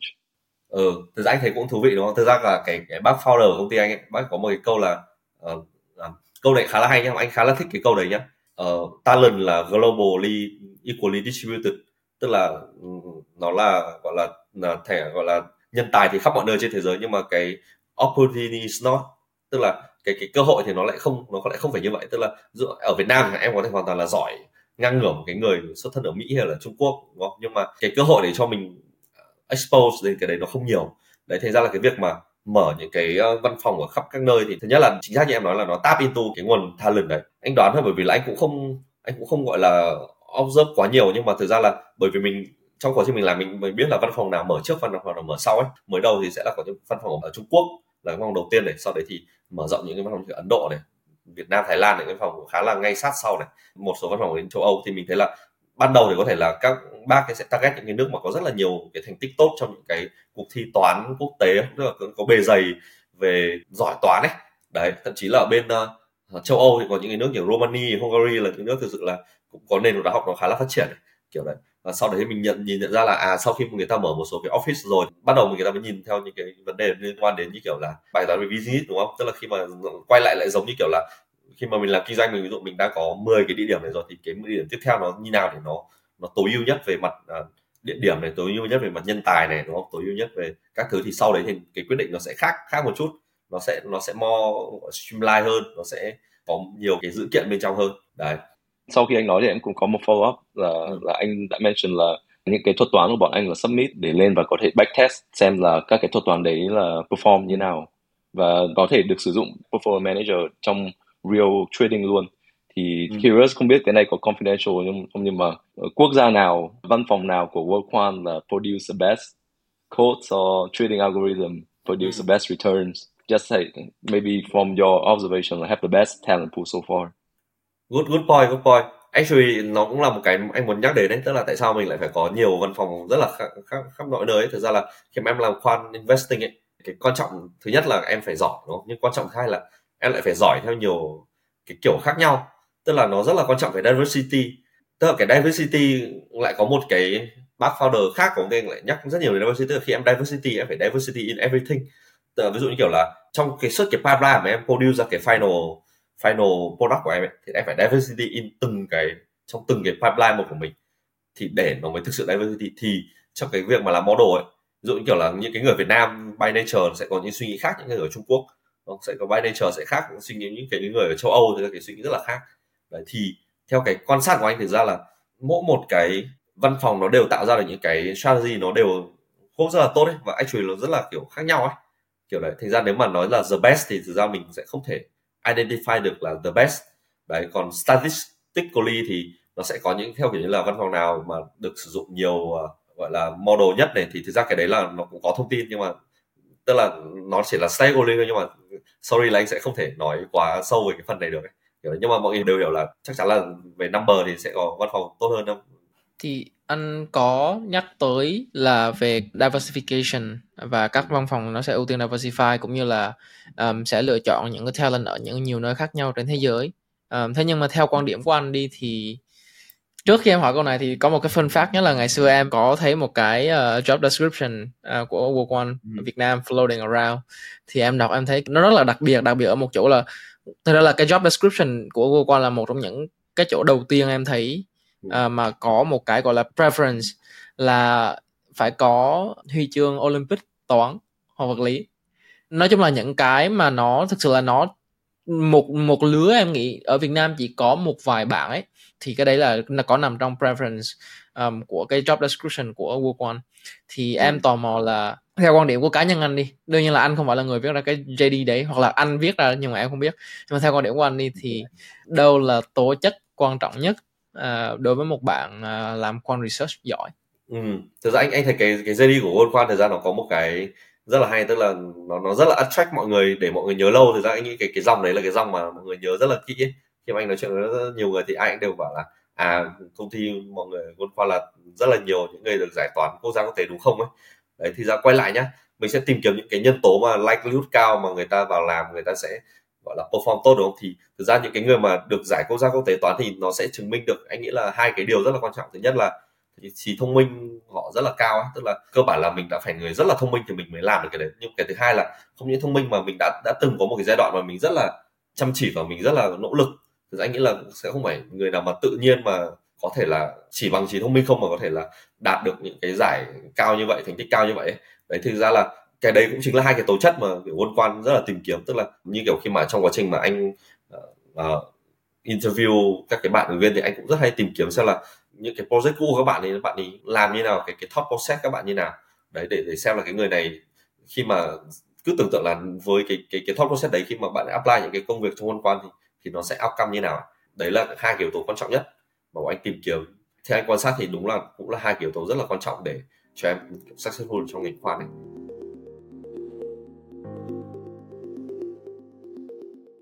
Trước đây như anh công biết em một thời gian rất là dài thì trước đây thực ra là em cũng có plan học về quantitative finance đúng không tại vì em thì là major về về finance em là chuyên ừ. ngành về finance uh, minor của em cũng là statistics ừ. thì nếu mà muốn học về mặt financial engineer hay là kỹ kỹ sư về mặt uh, tài chính ấy thì nó sẽ bao gồm ba cái mảng chính là tài chính xác suất thống kê và ừ. computer science đúng không um, ừ. để trở thành một cái người làm về mặt quantitative researcher thì ừ. câu hỏi sẽ có hai ý nhé thứ nhất là đối với anh cái career path nào cái chuyên ngành nào sẽ dễ nhất để mà trở thành một researcher um, như anh và thứ hai là trong cái công việc của anh thì anh nghĩ là mỗi cái yếu tố nó sẽ đóng góp bao nhiêu phần trăm từ ba mảng đấy là bao nhiêu phần trăm cho cái công việc hiện ừ. tại của anh?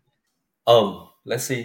Theo cái quan sát của anh ấy và theo cái cảm nhận của anh thì những cái người mà học computer science sẽ là những người có lợi thế nhiều nhất. Lý do tại sao? Lý do là trong cái quá trình mà học computer science ấy, thì em sẽ không thể gọi là và tôi học computer science nhưng tôi không học toán tí gì được tôi không học thống kê một tí gì được đúng không? Bản thân trong cái chương trình đó đã cover khá là nhiều những cái kiến thức mà nó liên quan đến những cái phần khác. Và bản thân nếu mà em đã là người học computer science rất là tốt ấy thì chắc chắn là em là gọi là khá là anh nói thật là cũng khá là thông minh ấy.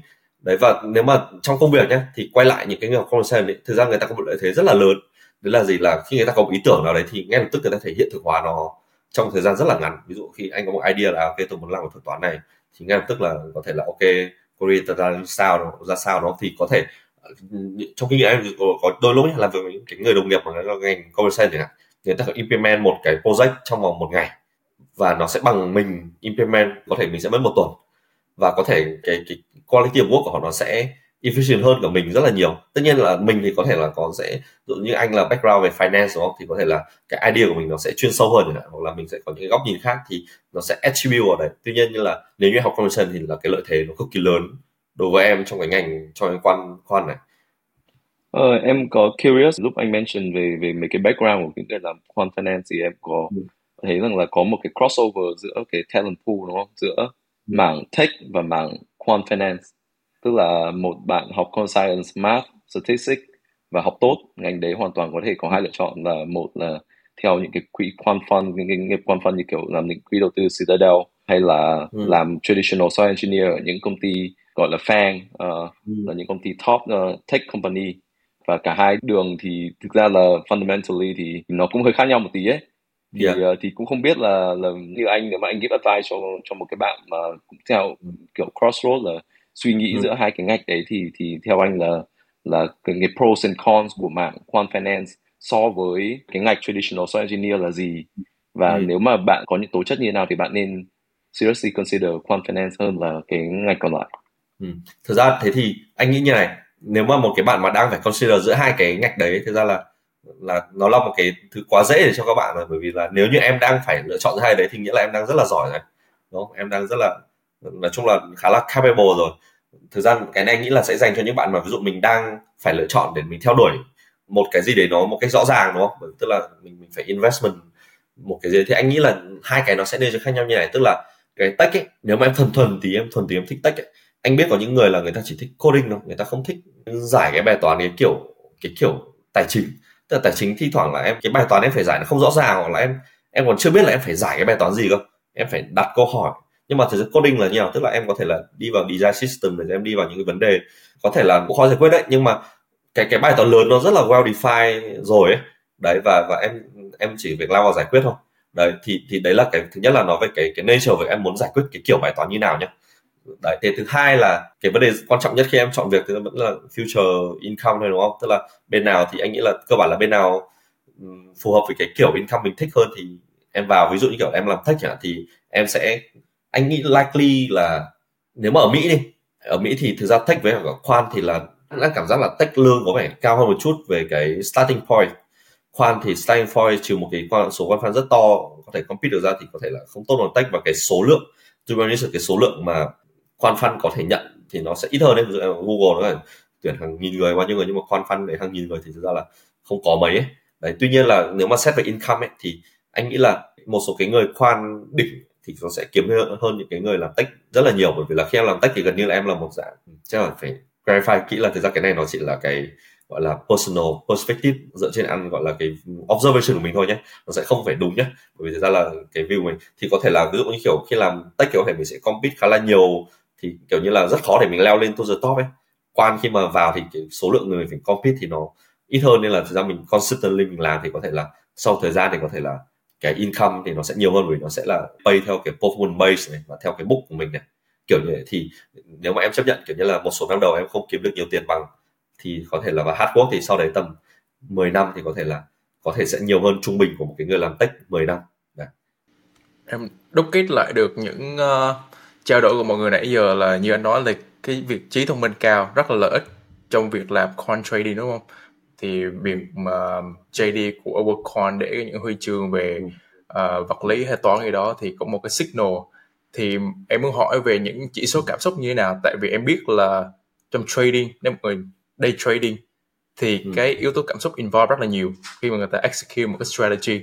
Và ngày xưa thì fundamental trading khi mà liên quan đến việc mà hold long or short một cái stock thì bạn hold long mà nếu stock nó drop nhiều quá cũng ảnh hưởng đến cái uh, emotion của bạn liệu có việc là abandon cái strategy đó hay không thì em thấy coin trading nó có vẻ giảm bớt cái yếu tố chỉ số cảm xúc nhiều đi bạn có thể test một cái strategy dựa thuần trên toán chẳng hạn ừ. thì biết là anh có thể comment vào cái việc này thì nó giúp gọi là minimize đi cái khuyết điểm với những bạn có thể là thuần mạnh về IQ nhưng mà những cái chỉ quản, quản lý cảm xúc em không nói là những người mạnh IQ là sẽ necessary là sẽ yếu EQ nhưng mà đó ừ. thì những bạn đang assume là hypothetically mạnh IQ nhưng mà chỉ số cảm xúc người ta sẽ dễ bị mắc cảm xúc hơn thì coin trading thì nó nó sẽ phù hợp hơn với những bạn đó hơn hay là sao và có một cái point nữa của nó là Ừ. develop một cái hypothesis ở bên quant trading đó thì em nghĩ nó sẽ khó hơn là kiểu như system design như anh nói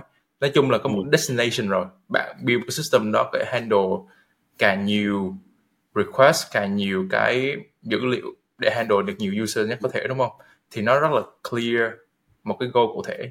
Nhưng mà con thì kiểu làm sao để come up một cái strategy mới thật là creative? Có thể là công ty liên quan về hospitality đúng không? Có những Ừ. cái gì đó cái niche gì đó mình chưa tìm ra hoặc là banking có những cái weakness gì đó mình chưa Ừ. tìm ra thì nó nó nhiều unknown hơn là những cái kia. Thì Ừ. anh thấy là nếu áp dụng cái cái um, cái đó thì cái quant trading nó ít trong tương lai nó không cần dùng cái cảm xúc nhiều hơn là nó vẫn có những yếu tố cảm xúc? Ừ ừ.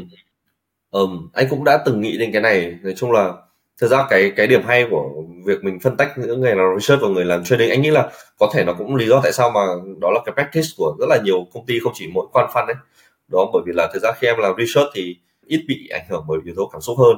Actually là người trade trading hoặc trader thì em sẽ bị chi phối cảm xúc hơn bởi vì em tai tất cả mọi thứ em tai đến P&L đúng không? Tức là performance này, rồi là compensation này, rất là nhiều thứ. Đấy, còn cái người làm research thì nó không bị ảnh hưởng quá nhiều đến đến cái đấy. Thế anh nghĩ là cũng là một cái ờ, làm quantitative thì nó cũng là một cái nó nó có giúp đỡ trong cái việc là mình manage cảm xúc của mình. Tuy nhiên nhé mình vẫn phải deal với nó. Chẳng qua là ai là cái người dealing và và mình dealing ở mức độ nào thôi. Anh lấy ví dụ như kiểu là khi em run một cái strategy đi thì em cũng sẽ có những giai đoạn mà strategy của em nó đi xuống chẳng hạn đó mặc dù mình biết là trong vòng 10 năm 20 năm qua thậm chí em backtest ở 50 năm thậm chí thị trường tài chính còn backtest ngược lại hàng trăm năm đó nó là cái xuống đi lên đi. Nhưng mà liệu rằng ờ, hai năm nữa nó đi lên hay là 5 năm nữa nó mới đi lên đúng không? Đấy thì thực ra những cái lúc đấy thì em vẫn phải at some point thì cũng, em cũng sẽ phải ra quyết định xem là là tôi có continue cái strategy này không hay là tôi giảm cái book size của nó đi. Và có thể em không phải là ra quyết định thì cũng sẽ phải một người để ra quyết định đúng không? Hoặc là em cũng sẽ phải communicate với nhà, nhà đầu tư là cái người đưa tiền cho em đầu tư thế nào đấy xem là có phải đấy không. Tức là anh cái cái by nature của việc đầu tư ấy cái cái khoan hay là cái non khoan nó chỉ là shifting cái cái cảm xúc cái dealing cảm xúc từ đối tượng này sang đối tượng khác thôi. Hoặc là từ cái cái cái kiểu này sang cái kiểu khác thôi chứ nó không eliminate hoàn toàn cái yếu tố cơ bản trong trading ấy. Em hiểu không? vâng. Đại loại khoan thì nó tăng phần lý tính nhiều hơn một chút. Mình lệ thuộc ấy là không phải lệ thuộc mình leverage số liệu data nhiều hơn để mình giảm đi cái sự bias trong cái việc decision making có thể nó sẽ làm mình tự tin hơn đúng không? Tức là mình bảo ok tôi đã có rất là nhiều những cái mô hình này và tôi đã nghiên cứu rất là kỹ rồi và 10 năm vừa rồi nó nó nó hoạt động như này hoặc 20 năm vừa rồi nó hoạt động như này rồi thì cái common hiện tại nó là thứ rất là bình thường mà observable trong thời gian vừa rồi đấy thì anh nghĩ hạn như vậy thì nó là những cái thứ mà nó làm cho mình tự tin hơn tuy nhiên là mình sẽ luôn luôn phải deal với cái đấy đúng không?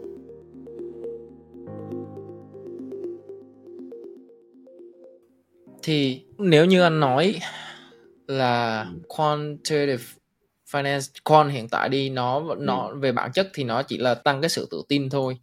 Thực ra muốn tăng sự tự tin thì có nhiều cách có rất nhiều cách nhưng mà quantitative finance thì nó sẽ tăng sự tự tin của người đưa ra quyết định uh, dựa trên số liệu dựa trên toán. Thì hồi nãy anh có mention anh có nhắc tới là um, AI cũng như là machine learning. Ừ. um, và anh cũng có nhắc là gần đây anh đang phải nghiên cứu rất nhiều hơn rất là nhiều trong thời gian riêng của anh để có thể catch up được với thị trường về AI um, ờ, một số cái model hiện tại hay là trong tương lai uh, đưa ra dự đoán là AI um, ờ, sẽ có đủ khả năng hay là sẽ có khả năng rất là lớn là đóng góp một cái phần rất quan trọng thậm chí là đưa ra quyết định thay cho rất là nhiều công việc rất là nhiều người. Có nghĩa là nó không còn là một cái công cụ về mặt toán học nữa thực ra là về mặt bản chất là về mặt machine learning thì nó cũng chỉ là statistics thôi đúng không? Thì nó chỉ là đưa ra một cái probability nó cao nhất uh, để cho những người đưa ra quyết định chính xác nhất. Thì khi mà những cái machine learning và những cái AI nó phát triển đủ mạnh và nó có thể đưa ra những cái quyết định riêng của nó dựa trên những cái cái model đấy thì anh suy nghĩ như thế nào về cái future development hay là những cái phát triển trong tương lai khi mà AI khả năng đưa ra quyết định của AI nó càng ngày càng mạnh hơn và nó sẽ ảnh hưởng như thế nào đối với cái quantitative finance nói chung cũng như là cái investment um, sector nó riêng. Ừ. Anh thấy khá là interesting về cái phần này. AI mình cứ assume là đến to someday nó sẽ làm rất là tốt đúng không? Nó sẽ làm uh, tốt gọi là tương đối với cả một cái người một cái người research làm research hoặc làm trader tương đối competitive đi đúng thì thật ra bạn anh có mention đến một cái là behave risk về non well behaved đúng không? Đấy thì theo anh gọi là cảm nhận nhé tức là AI nó có thể làm khá là tốt đối với những cái well behaved risk. Tức là to some extent nó có thể là đưa ra quyết định đầu tư ở một cái certain level. Bản chất là gì? Ví dụ như kiểu là em nhìn những cái model rất là kiểu xịn bây giờ ví dụ như kiểu là uh, những large model như kiểu là uh, OpenAI hay là ờ, uh, Midjourney đi thì thực ra bản chất của nó vẫn là học nó vẫn là học rất là nhiều từ internet này từ everything này. Và cái mục đích của nó thực ra là cái mà nó đang học là nó đang kiểu gọi là nó có cái trình là ghi nhớ ấy. Thì là tại sao nó lại tốt như vậy? Bởi vì là cái quá trình mà những cái con uh, gọi là những cái model này tại sao nó lại nó lại kiểu amazing như vậy? Bởi vì là khi mà nó ghi nhớ quá nhiều thì tức là nó nó nó memorization quá nhiều ấy thì bắt đầu nó bắt đầu nó có khả năng khái quát hóa được một số cái thông tin bên trong đấy. Thì cái ngôn ngữ của bên trong này gọi là generalization tức là bình thường khi mà em build một cái model bình thường khi mà em có quá nhiều cái parameter ấy, thì bắt đầu khi mà cái khả năng ghi nhớ của em tăng lên ấy, thì cái khả năng khái quát của em nó sẽ bị giảm xuống. Bởi vì là mình nhớ quá nhiều mà.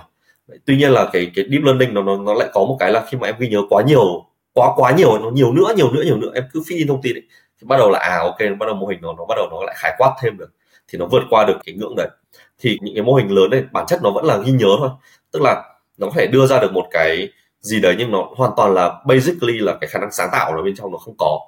Nhưng mà nó có thể là ghi nhớ rất nhiều cho nên là nó có thể làm rất là tốt đối với những cái well behaved things đúng không? Thế thì trong đầu tư thì rất nhiều thứ well behaved things có thể là uh, nó sẽ đưa cho mình làm thay việc của mình rất là nhiều. Nhưng mà lúc đấy thì con người là sẽ phải là tập trung vào làm những thứ mà nó less well behaved hơn đúng không? Ví dụ khi em có một cái mô hình kinh doanh hoàn toàn mới kiểu out of the world đúng không? Kiểu tự nhiên cái công ty lên sàn thì em không thể dùng AI để em kể em giải thích cho nó, ok đây một công ty này như này như này và mày, gọi là mày hãy nói cho tao biết là, kiểu, chiến lược đầu tư công ty nào. Thực ra nó cũng rất là khó ấy. Kiểu, bởi vì bản thân là mình understanding để mình giải thích cho lúc đấy nó đã rất là khó rồi. Thì anh nghĩ là lúc đấy thì cái room cho cái người là investment nó sẽ luôn luôn có ấy, kiểu đấy. Và những cái những cái AI mà nó giải quyết được nó thành well behaved thì tự nhiên nó lại transfer sang một cái đối tượng khác. Giống như bạn anh nói rồi, là những đối tượng mà người ta, sẵn sàng người ta, gọi là funding cho những cái more well risk hơn nó guarantee return hơn kiểu như vậy. Thì thực ra anh nghĩ là cái này thì mình sẽ kiểu thử observe xem sao ấy. Nhưng mà anh let, let's see là là trong vòng 3 năm năm tới xem là tùy xem mọi người có đủ sáng tạo để mọi người ứng dụng được nó trong cái cái cái investment pipeline nó nhiều hay không ấy. Đấy bởi vì là thực ra đối với anh nhìn hiện tại bây giờ thì cũng có nhiều cái ứng dụng khá là sáng tạo nhưng cảm giác là mọi người vẫn còn đang trong giai đoạn mà cái học tập cái cách sử dụng là phần nhiều ấy đấy thì thì thì cái đấy thì mình cần lại cần phải cần thêm thời gian để observe xem nó thế nào nữa. Ừ. nhưng mà nó sẽ khá là interesting development. Khi mà anh anh nói là AI nó giải quyết nhiều hơn những cái bài toán về generalization hay là những cái bài toán về uh, những cái pattern, những cái well behave thì thực ra có một cái trong investment mà em khá là tò mò là cái patterns. Có rất nhiều người người ta bảo là history rhymes đúng không? Rồi là trong những cái cách mà thị trường nó react nó sẽ có những cái patterns. Theo như cái quan sát của em nhé là nó được tạo ra rationally um, dựa trên cái behavior của của market participant là những người mà mua bán trong thị trường đúng không? Và sau đấy mình dùng data để mình mình backtest lại dựa trên cái pattern đấy và machine learning hay là AI nó sẽ tìm ra những cái pattern đấy những cái lặp đi lặp lại. Tuy nhiên có những thứ mà em cảm giác như nó thay đổi rất là nhiều ấy. Có nghĩa là với em một cái thesis của em nhé là cái pattern và cái behavior của mọi người um, 10 năm trước hay là 20 năm trước so với bây giờ uh, nó sẽ khác và thậm chí là trong vòng 5 năm nữa khi mà ví dụ như uh, xưa giờ chưa bao giờ có cái cái trường hợp mà interest rate nó tăng đột biến và nó giảm đột biến như thời điểm vừa rồi đúng không và cái inflation và cái geopolitical hay là tất cả mọi thứ trên ừ. thế giới nó thay đổi rất là nhanh thay đổi rất là khác so với ngày xưa ừ. Thì nó làm cho cái cái pattern đấy nó thay đổi. Ngoài ừ. ra còn có một cái thesis mà trong cái quyển uh, skin skin of the game á uh, nó có mention là thực ra một cái thị trường well structured và đưa cho những người là zero intelligence để nó chạy á, thì nó cái mức độ về mặt efficiency nó vẫn ngang với cái cái cái thị trường mà mình assume là đang có rất nhiều người thông minh ấy thì ừ. liệu anh nghĩ là AI và machine learning khi mà nó áp dụng vào để xác định những những cái patterns đấy và đưa ra những cái quyết định mà ngay cả khi mà nó không có rational hay ngay cả khi mà nó không có creative trên những cái well behaved asset ừ. thì nó có hiệu quả không khi mà cái thị trường và cái actually cái cái cái surrounding parameter surrounding factor nó đang thay đổi rất là nhiều ấy Ừ, thực ra nói nói đến cái đầu tiên nhé, tức là cái ờ, cái ý đầu tiên của em bảo là chưa bao giờ cái lãi suất nó tăng nhiều như vậy. Thực ra là actually là cái kiểu khủng hoảng này nó đã xảy ra một vài lần trong quá khứ rồi ấy. Tức là thì nãy có thể refer em đến một cái một cái video của ông ờ, Ray Dalio. Thực ra là ông này là founder của một cái ờ, hedge fund khá là lớn. Đấy thì nói đến ông ấy có nhắc đến một khái niệm đó là big death cycle, tức là đại loại là theo thời gian thì vì là tất cả mọi người đều muốn là tài sản của mình nó tăng giá lên mà đúng không thì nó sẽ là tạo áp lực cho nhà nước tức là giảm lãi suất dần dần theo thời gian và sau khi lãi suất người ta giảm rất là thấp rồi thì nó bắt đầu sẽ có những áp lực kiểu như là ờ, uh, quantitative easing tức là kiểu uh, mua lại những cái tài sản có giá như nào đấy. Sau khi mà nó không thể làm được cái việc đấy nữa thì đùng một cái thì nó sẽ có một cái cú nổ về về về về lãi suất đấy thực ra nó nó thường nó đã xảy ra khá là nhiều ví dụ như 2008 rồi đúng không? Rồi là những cái năm 2000 này thì mỗi một cái lúc đấy thì thường là cái tiền nó rất là nhiều và thường nó sẽ có một cái bubble đấy. Ví dụ kiểu là mọi người sẽ ai cũng có tiền mà ai cũng sẽ đổ xô đi mua một cái tài sản nào đấy. Ra là tức là sau khi mỗi một cái giai đoạn mà một cái khủng hoảng xảy ra thì mình lại có thêm nhiều cái data point. Và và có thể là cái next crisis nó sẽ không liên quan nhiều đến cái lãi suất nhiều nữa bởi vì là bây giờ bắt đầu mọi người bắt đầu để ý đến cái, cái này rồi đúng không? Thì, thì có thể nó sẽ theo một cái kiểu khác. Thì quay lại là chỉ là một cái context là là có thể nhé là là là cái mình đang nhìn nó cũng là một cái thứ nó khá là well behaved ấy. Ờ để em follow up với cái của anh luôn. Thì thực ra là em em có biết radio à, Ray Ray Dalio thì rõ ràng là đương nhiên nó vẫn sẽ có những cái patterns về mặt dài hạn và ngắn hạn khác nhau. Nhưng mà một cái mà em đang tò mò là có nghĩa là cái assumption khi mà mình tin vào cái thesis của Ray Dalio là thực ra là tất cả tất cả mọi thứ xảy ra bây giờ đều đã xảy ra ở trước đây rồi. Và em đồng ý với cái assumption đấy. Tuy nhiên khi cái financial market á thì nó không có nhiều data kéo dài tới cái thời điểm lúc đấy. Có nghĩa là lúc đấy tất cả mọi thứ đều là kiểu sổ giấy đúng không? Tất cả mọi thứ bây giờ tại vì ngày xưa em em cũng có ngồi tìm những cái data từ những cái crisis từ những năm 1800 mấy thì thực ra là không có data luôn. Hay là data nó chỉ là những cái mảnh giấy người ta chụp lại người ta scan lại rất là mờ.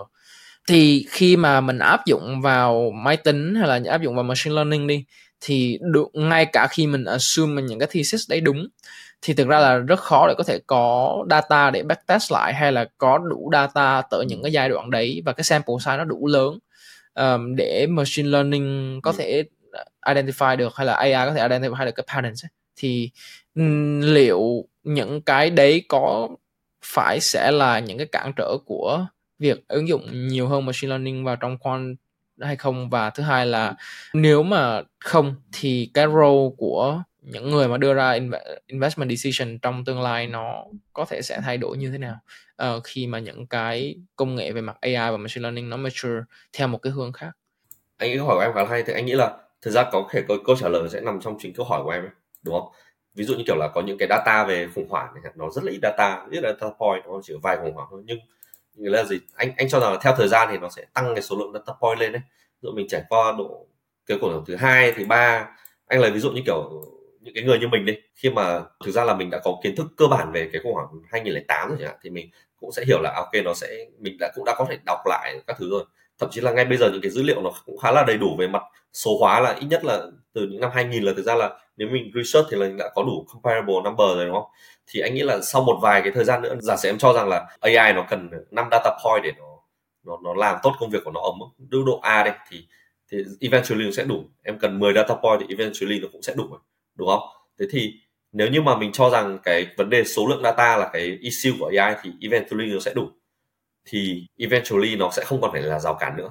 Và cái borderline là gì? Là những cái gì mà nó ít data, nó cần phải có những cái suy luận kiểu khác thì cái đấy nó sẽ là room để human làm, đúng không? Thế thì thực ra bản thân cuối cùng nó sẽ chỉ là quay lại là gì? Là là là liệu rằng hiện tại nó đang có bao nhiêu data thôi, và cái này là liệu rằng AI nó đã đủ giải quyết chưa? Thực ra là cái đấy nó chỉ là, anh nghĩ cái đấy chỉ là một góc độ thôi, bởi vì là tức bên cạnh cái vấn đề là số lượng data ấy, thì nó sẽ còn có rất nhiều những cái rào cản khác của trong AI về cái trong vấn đề nghiên cứu nữa. Anh lấy ví dụ như kiểu là liệu rằng cái kỹ thuật có những cái cái mô hình cái sự phát triển về những cái mô hình mới kiểu nó có catch up được không? Anh lấy ví dụ có thể bây giờ nó có những cái mô hình mà nó nó có thể sử dụng ít data hơn mà nó hoàn toàn có thể đưa ra được những cái chất lượng tương đối tốt những cái mô hình nhiều data chẳng hạn. Đó thì nếu mà mình bắt đầu mình catch up được những cái kiểu như thế thì eventually anh nghĩ là cái ứng dụng của AI nó cũng sẽ tốt lên nó sẽ, cái adaptation của AI nó sẽ nhiều lên. Theo như em em đang hiểu và em em extend cái giải thích của anh nhé là AI trong tương lai đôi khi nó nó có thể improve được cái cái cái model về mặt judgment của nó tại vì đúng là khi mà mình không có đủ data hay mình không có đủ dữ kiện hay về mặt đơn giản đi là khi mà một ai đấy làm một cái việc gì đấy mà người ta chưa bao giờ trải qua, thì người ta phải đưa ra quyết định dựa trên cái judgment. Cái khả năng judgment là một cái khả năng mà em nghĩ là đang separate giữa AI hay là machine learning đối với making decision của con người đúng không? Thì trong tương lai như anh nói là khi mà AI mặc dù nó không có đủ data về mặt historical data nhưng mà khi những cái khía cạnh khác những cái parameter hay những cái edge khác của nó có thể improve để nó tăng cái độ accuracy về mặt judgment uh, gọi là un, unrelated topic nhưng mà nó nó tăng cái khả năng judgment của nó in, in generalist as a generalist thì ừ. nó có thể sẽ giúp rất nhiều cho quá trình decision making và thậm chí là thay thay thế những người đưa ra quyết định để có thể đưa ra những cái quyết định nó có tính judgment tốt hơn. Có thể anh xin phép mention đến một cái yếu tố nữa. Anh lấy ví dụ như kiểu là uh, giữa cái nó có thể gọi là cái model size và cái inference time ấy. Anh lấy ví dụ như này tức là mọi người ở đây đều đã sử dụng chat GPT rồi đúng không? Khi mình chat với GPT thì nó sẽ có những cái uh, version khác nhau. Thì ví dụ cái chat GPT 4 nó sẽ cái cái cái model size nó rất là to thì thường là cái thời gian nó trả về thông tin sẽ lâu hơn. Bởi vì là gì? Bởi vì là khi mà em đưa một feed một thông tin thì nó sẽ phải tính toán dựa trên tất cả cái parameter nó sẽ đưa về cho em một câu trả lời đúng không? Thì là cái model nó sẽ được model size. Thì khi mà em cố gắng tìm ra một cái model nó giải quyết được càng nhiều cái vấn đề nó càng thông minh ấy, thì cái model nó sẽ càng phải to lên đúng không? Hoặc là em phải có những cái thuật toán nó thông minh hơn và cái inference time nó sẽ bắt đầu nó dài hơn. Thì khi mà eventually nếu như em build được cái model nó nó nó đủ to để nó đủ có thể là thông minh bằng mình đi, thì có thể nó sẽ nó sẽ inference time nó sẽ rất là lâu ấy. Em build một cái con AI nó thông minh như anh hoặc là anh build con thông minh như em đi, thì anh hỏi nó có thể là phải ba bốn tiếng sau nó mới trả lời được một câu hỏi chất lượng bằng với cả em ấy, đúng không? Thế thì thực ra nó lại quay lại là gì? Có thể nó sẽ là có một cái mức độ là có thể chắc chắn AI nó sẽ build được một cái mô hình thông minh bằng con người, nhưng mà cái thời gian inference time có thể nó sẽ nó sẽ nó sẽ không thể nhanh bằng ấy. Đấy, thì thì đến lúc đấy thời gian human vẫn có thể là có những cái lợi thế là nhanh hơn, đúng không? Thực ra là nó sẽ có rất nhiều cái factor mà anh nghĩ là mình chỉ có thể, gọi là, quan sát tiếp xem là cái development tiếp theo của human AI, xem cái gì nó phát triển tiếp. Thực ra bây giờ anh cũng không thể nắm được đâu nó mới là bottleneck để để cho cái phát triển của AI ấy, đúng không? Thì thì để let's see let's see xem thế nào.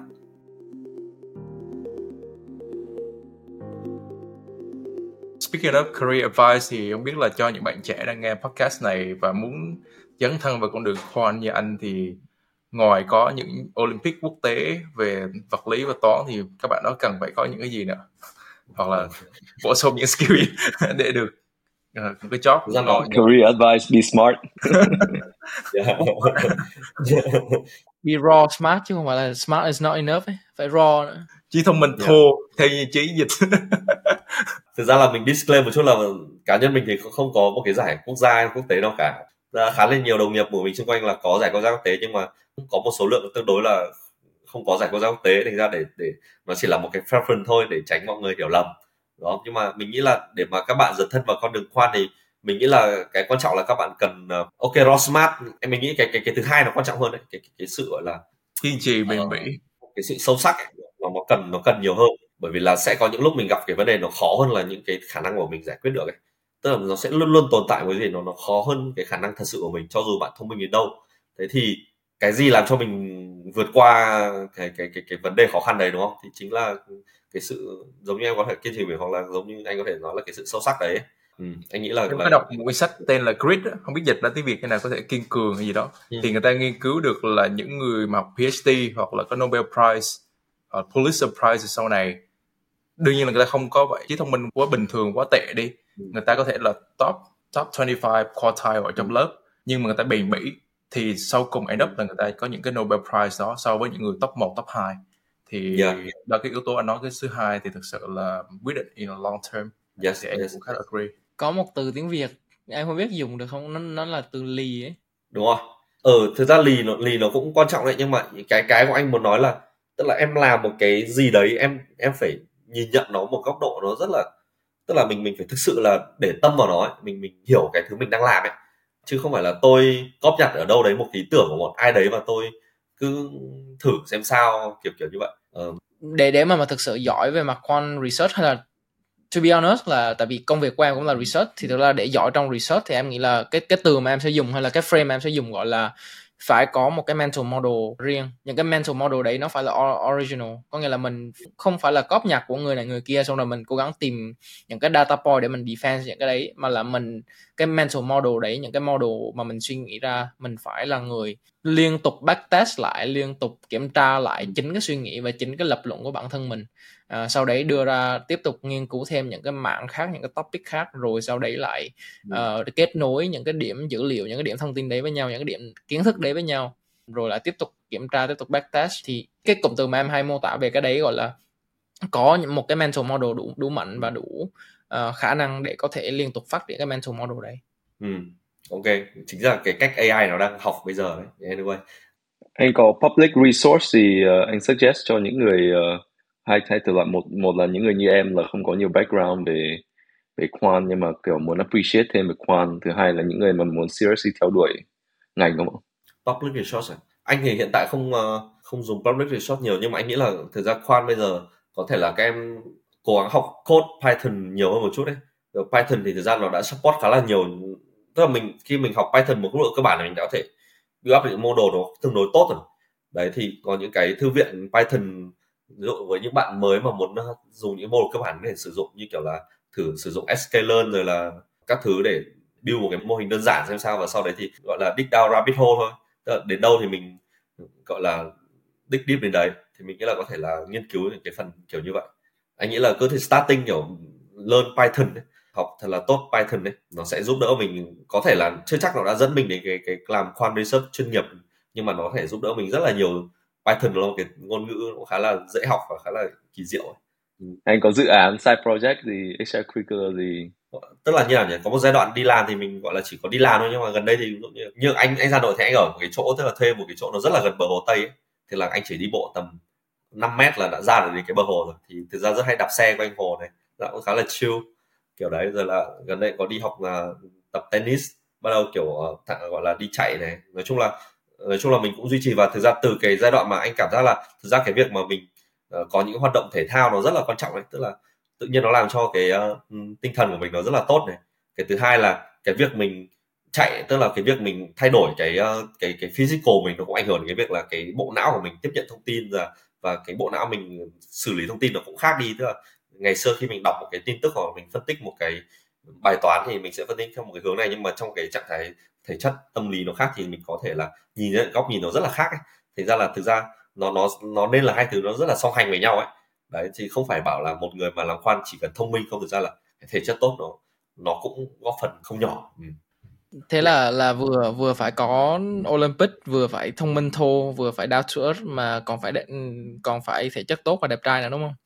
Thực ra là anh nghĩ là mọi người cứ bình thường thôi. Nói chung là anh nghĩ là uh, nó không có gì kiểu gọi là cao siêu đâu. Bởi vì thường mình cứ thời gian mình khi mà anh nhìn nhận ra là tất cả mọi người đều trong một cái quá trình nào đấy mình mình mình cố gắng vươn lên ấy đúng không? Mình hoàn thiện bản thân ấy. Đấy thì cứ giai đoạn nào mình cảm thấy là cái gì mình cần hoàn thiện thì mình hoàn thiện thôi.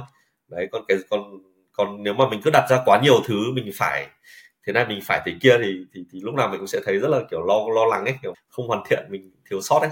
Cái gì mình làm được làm thôi, không làm được thì nhờ người khác nói chung là gần đây anh có phim nào làm anh, kiểu, ấn tượng sâu sắc với cái bộ phim mà làm anh chọn cái ngành finance như ngày xưa không?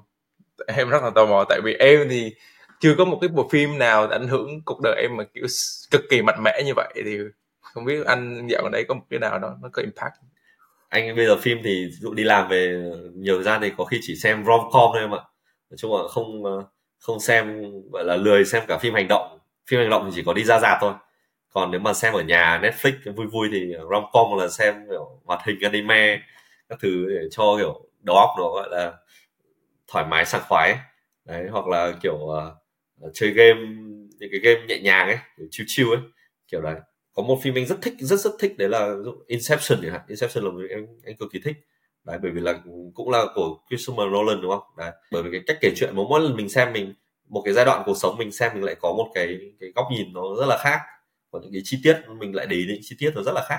Thì thỉnh thoảng lúc mà không xem rom com thì anh sẽ cũng sẽ xem lại một số cái phim kinh điển mà mình mình thích ấy, kiểu như là có thể mình sẵn sàng xem lại ấy.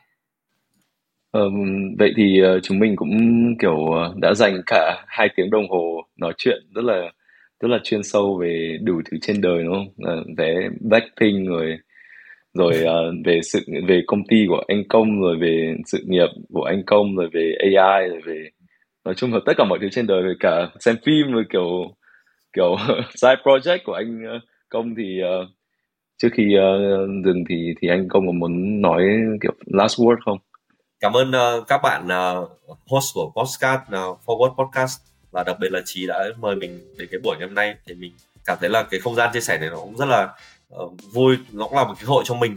Tức là một cái người làm đang làm nghề mà đặt những câu hỏi nó rộng hơn so với nghề mình làm bởi vì là khi mà mình đang làm nghề rồi thực ra mình chỉ quan tâm đến những cái goal trước mặt của mình thôi. Nhưng mà những cái buổi này thực ra là bản thân mình cũng là được hỏi rộng ra cũng được challenge thêm những cái mình cái thì cũng là một cái hội rất là tốt cho mình để gọi là review lại và hy vọng là những gì mình chia sẻ nó sẽ có ích được cho những cái bạn uh, thính giả của Forward Việt Nam Podcast và chúc cho chương trình uh, ngày càng phát triển hơn để để mang nhiều value hơn đến cho những cái uh, bạn trẻ mà nghe những bạn target audience của chương trình.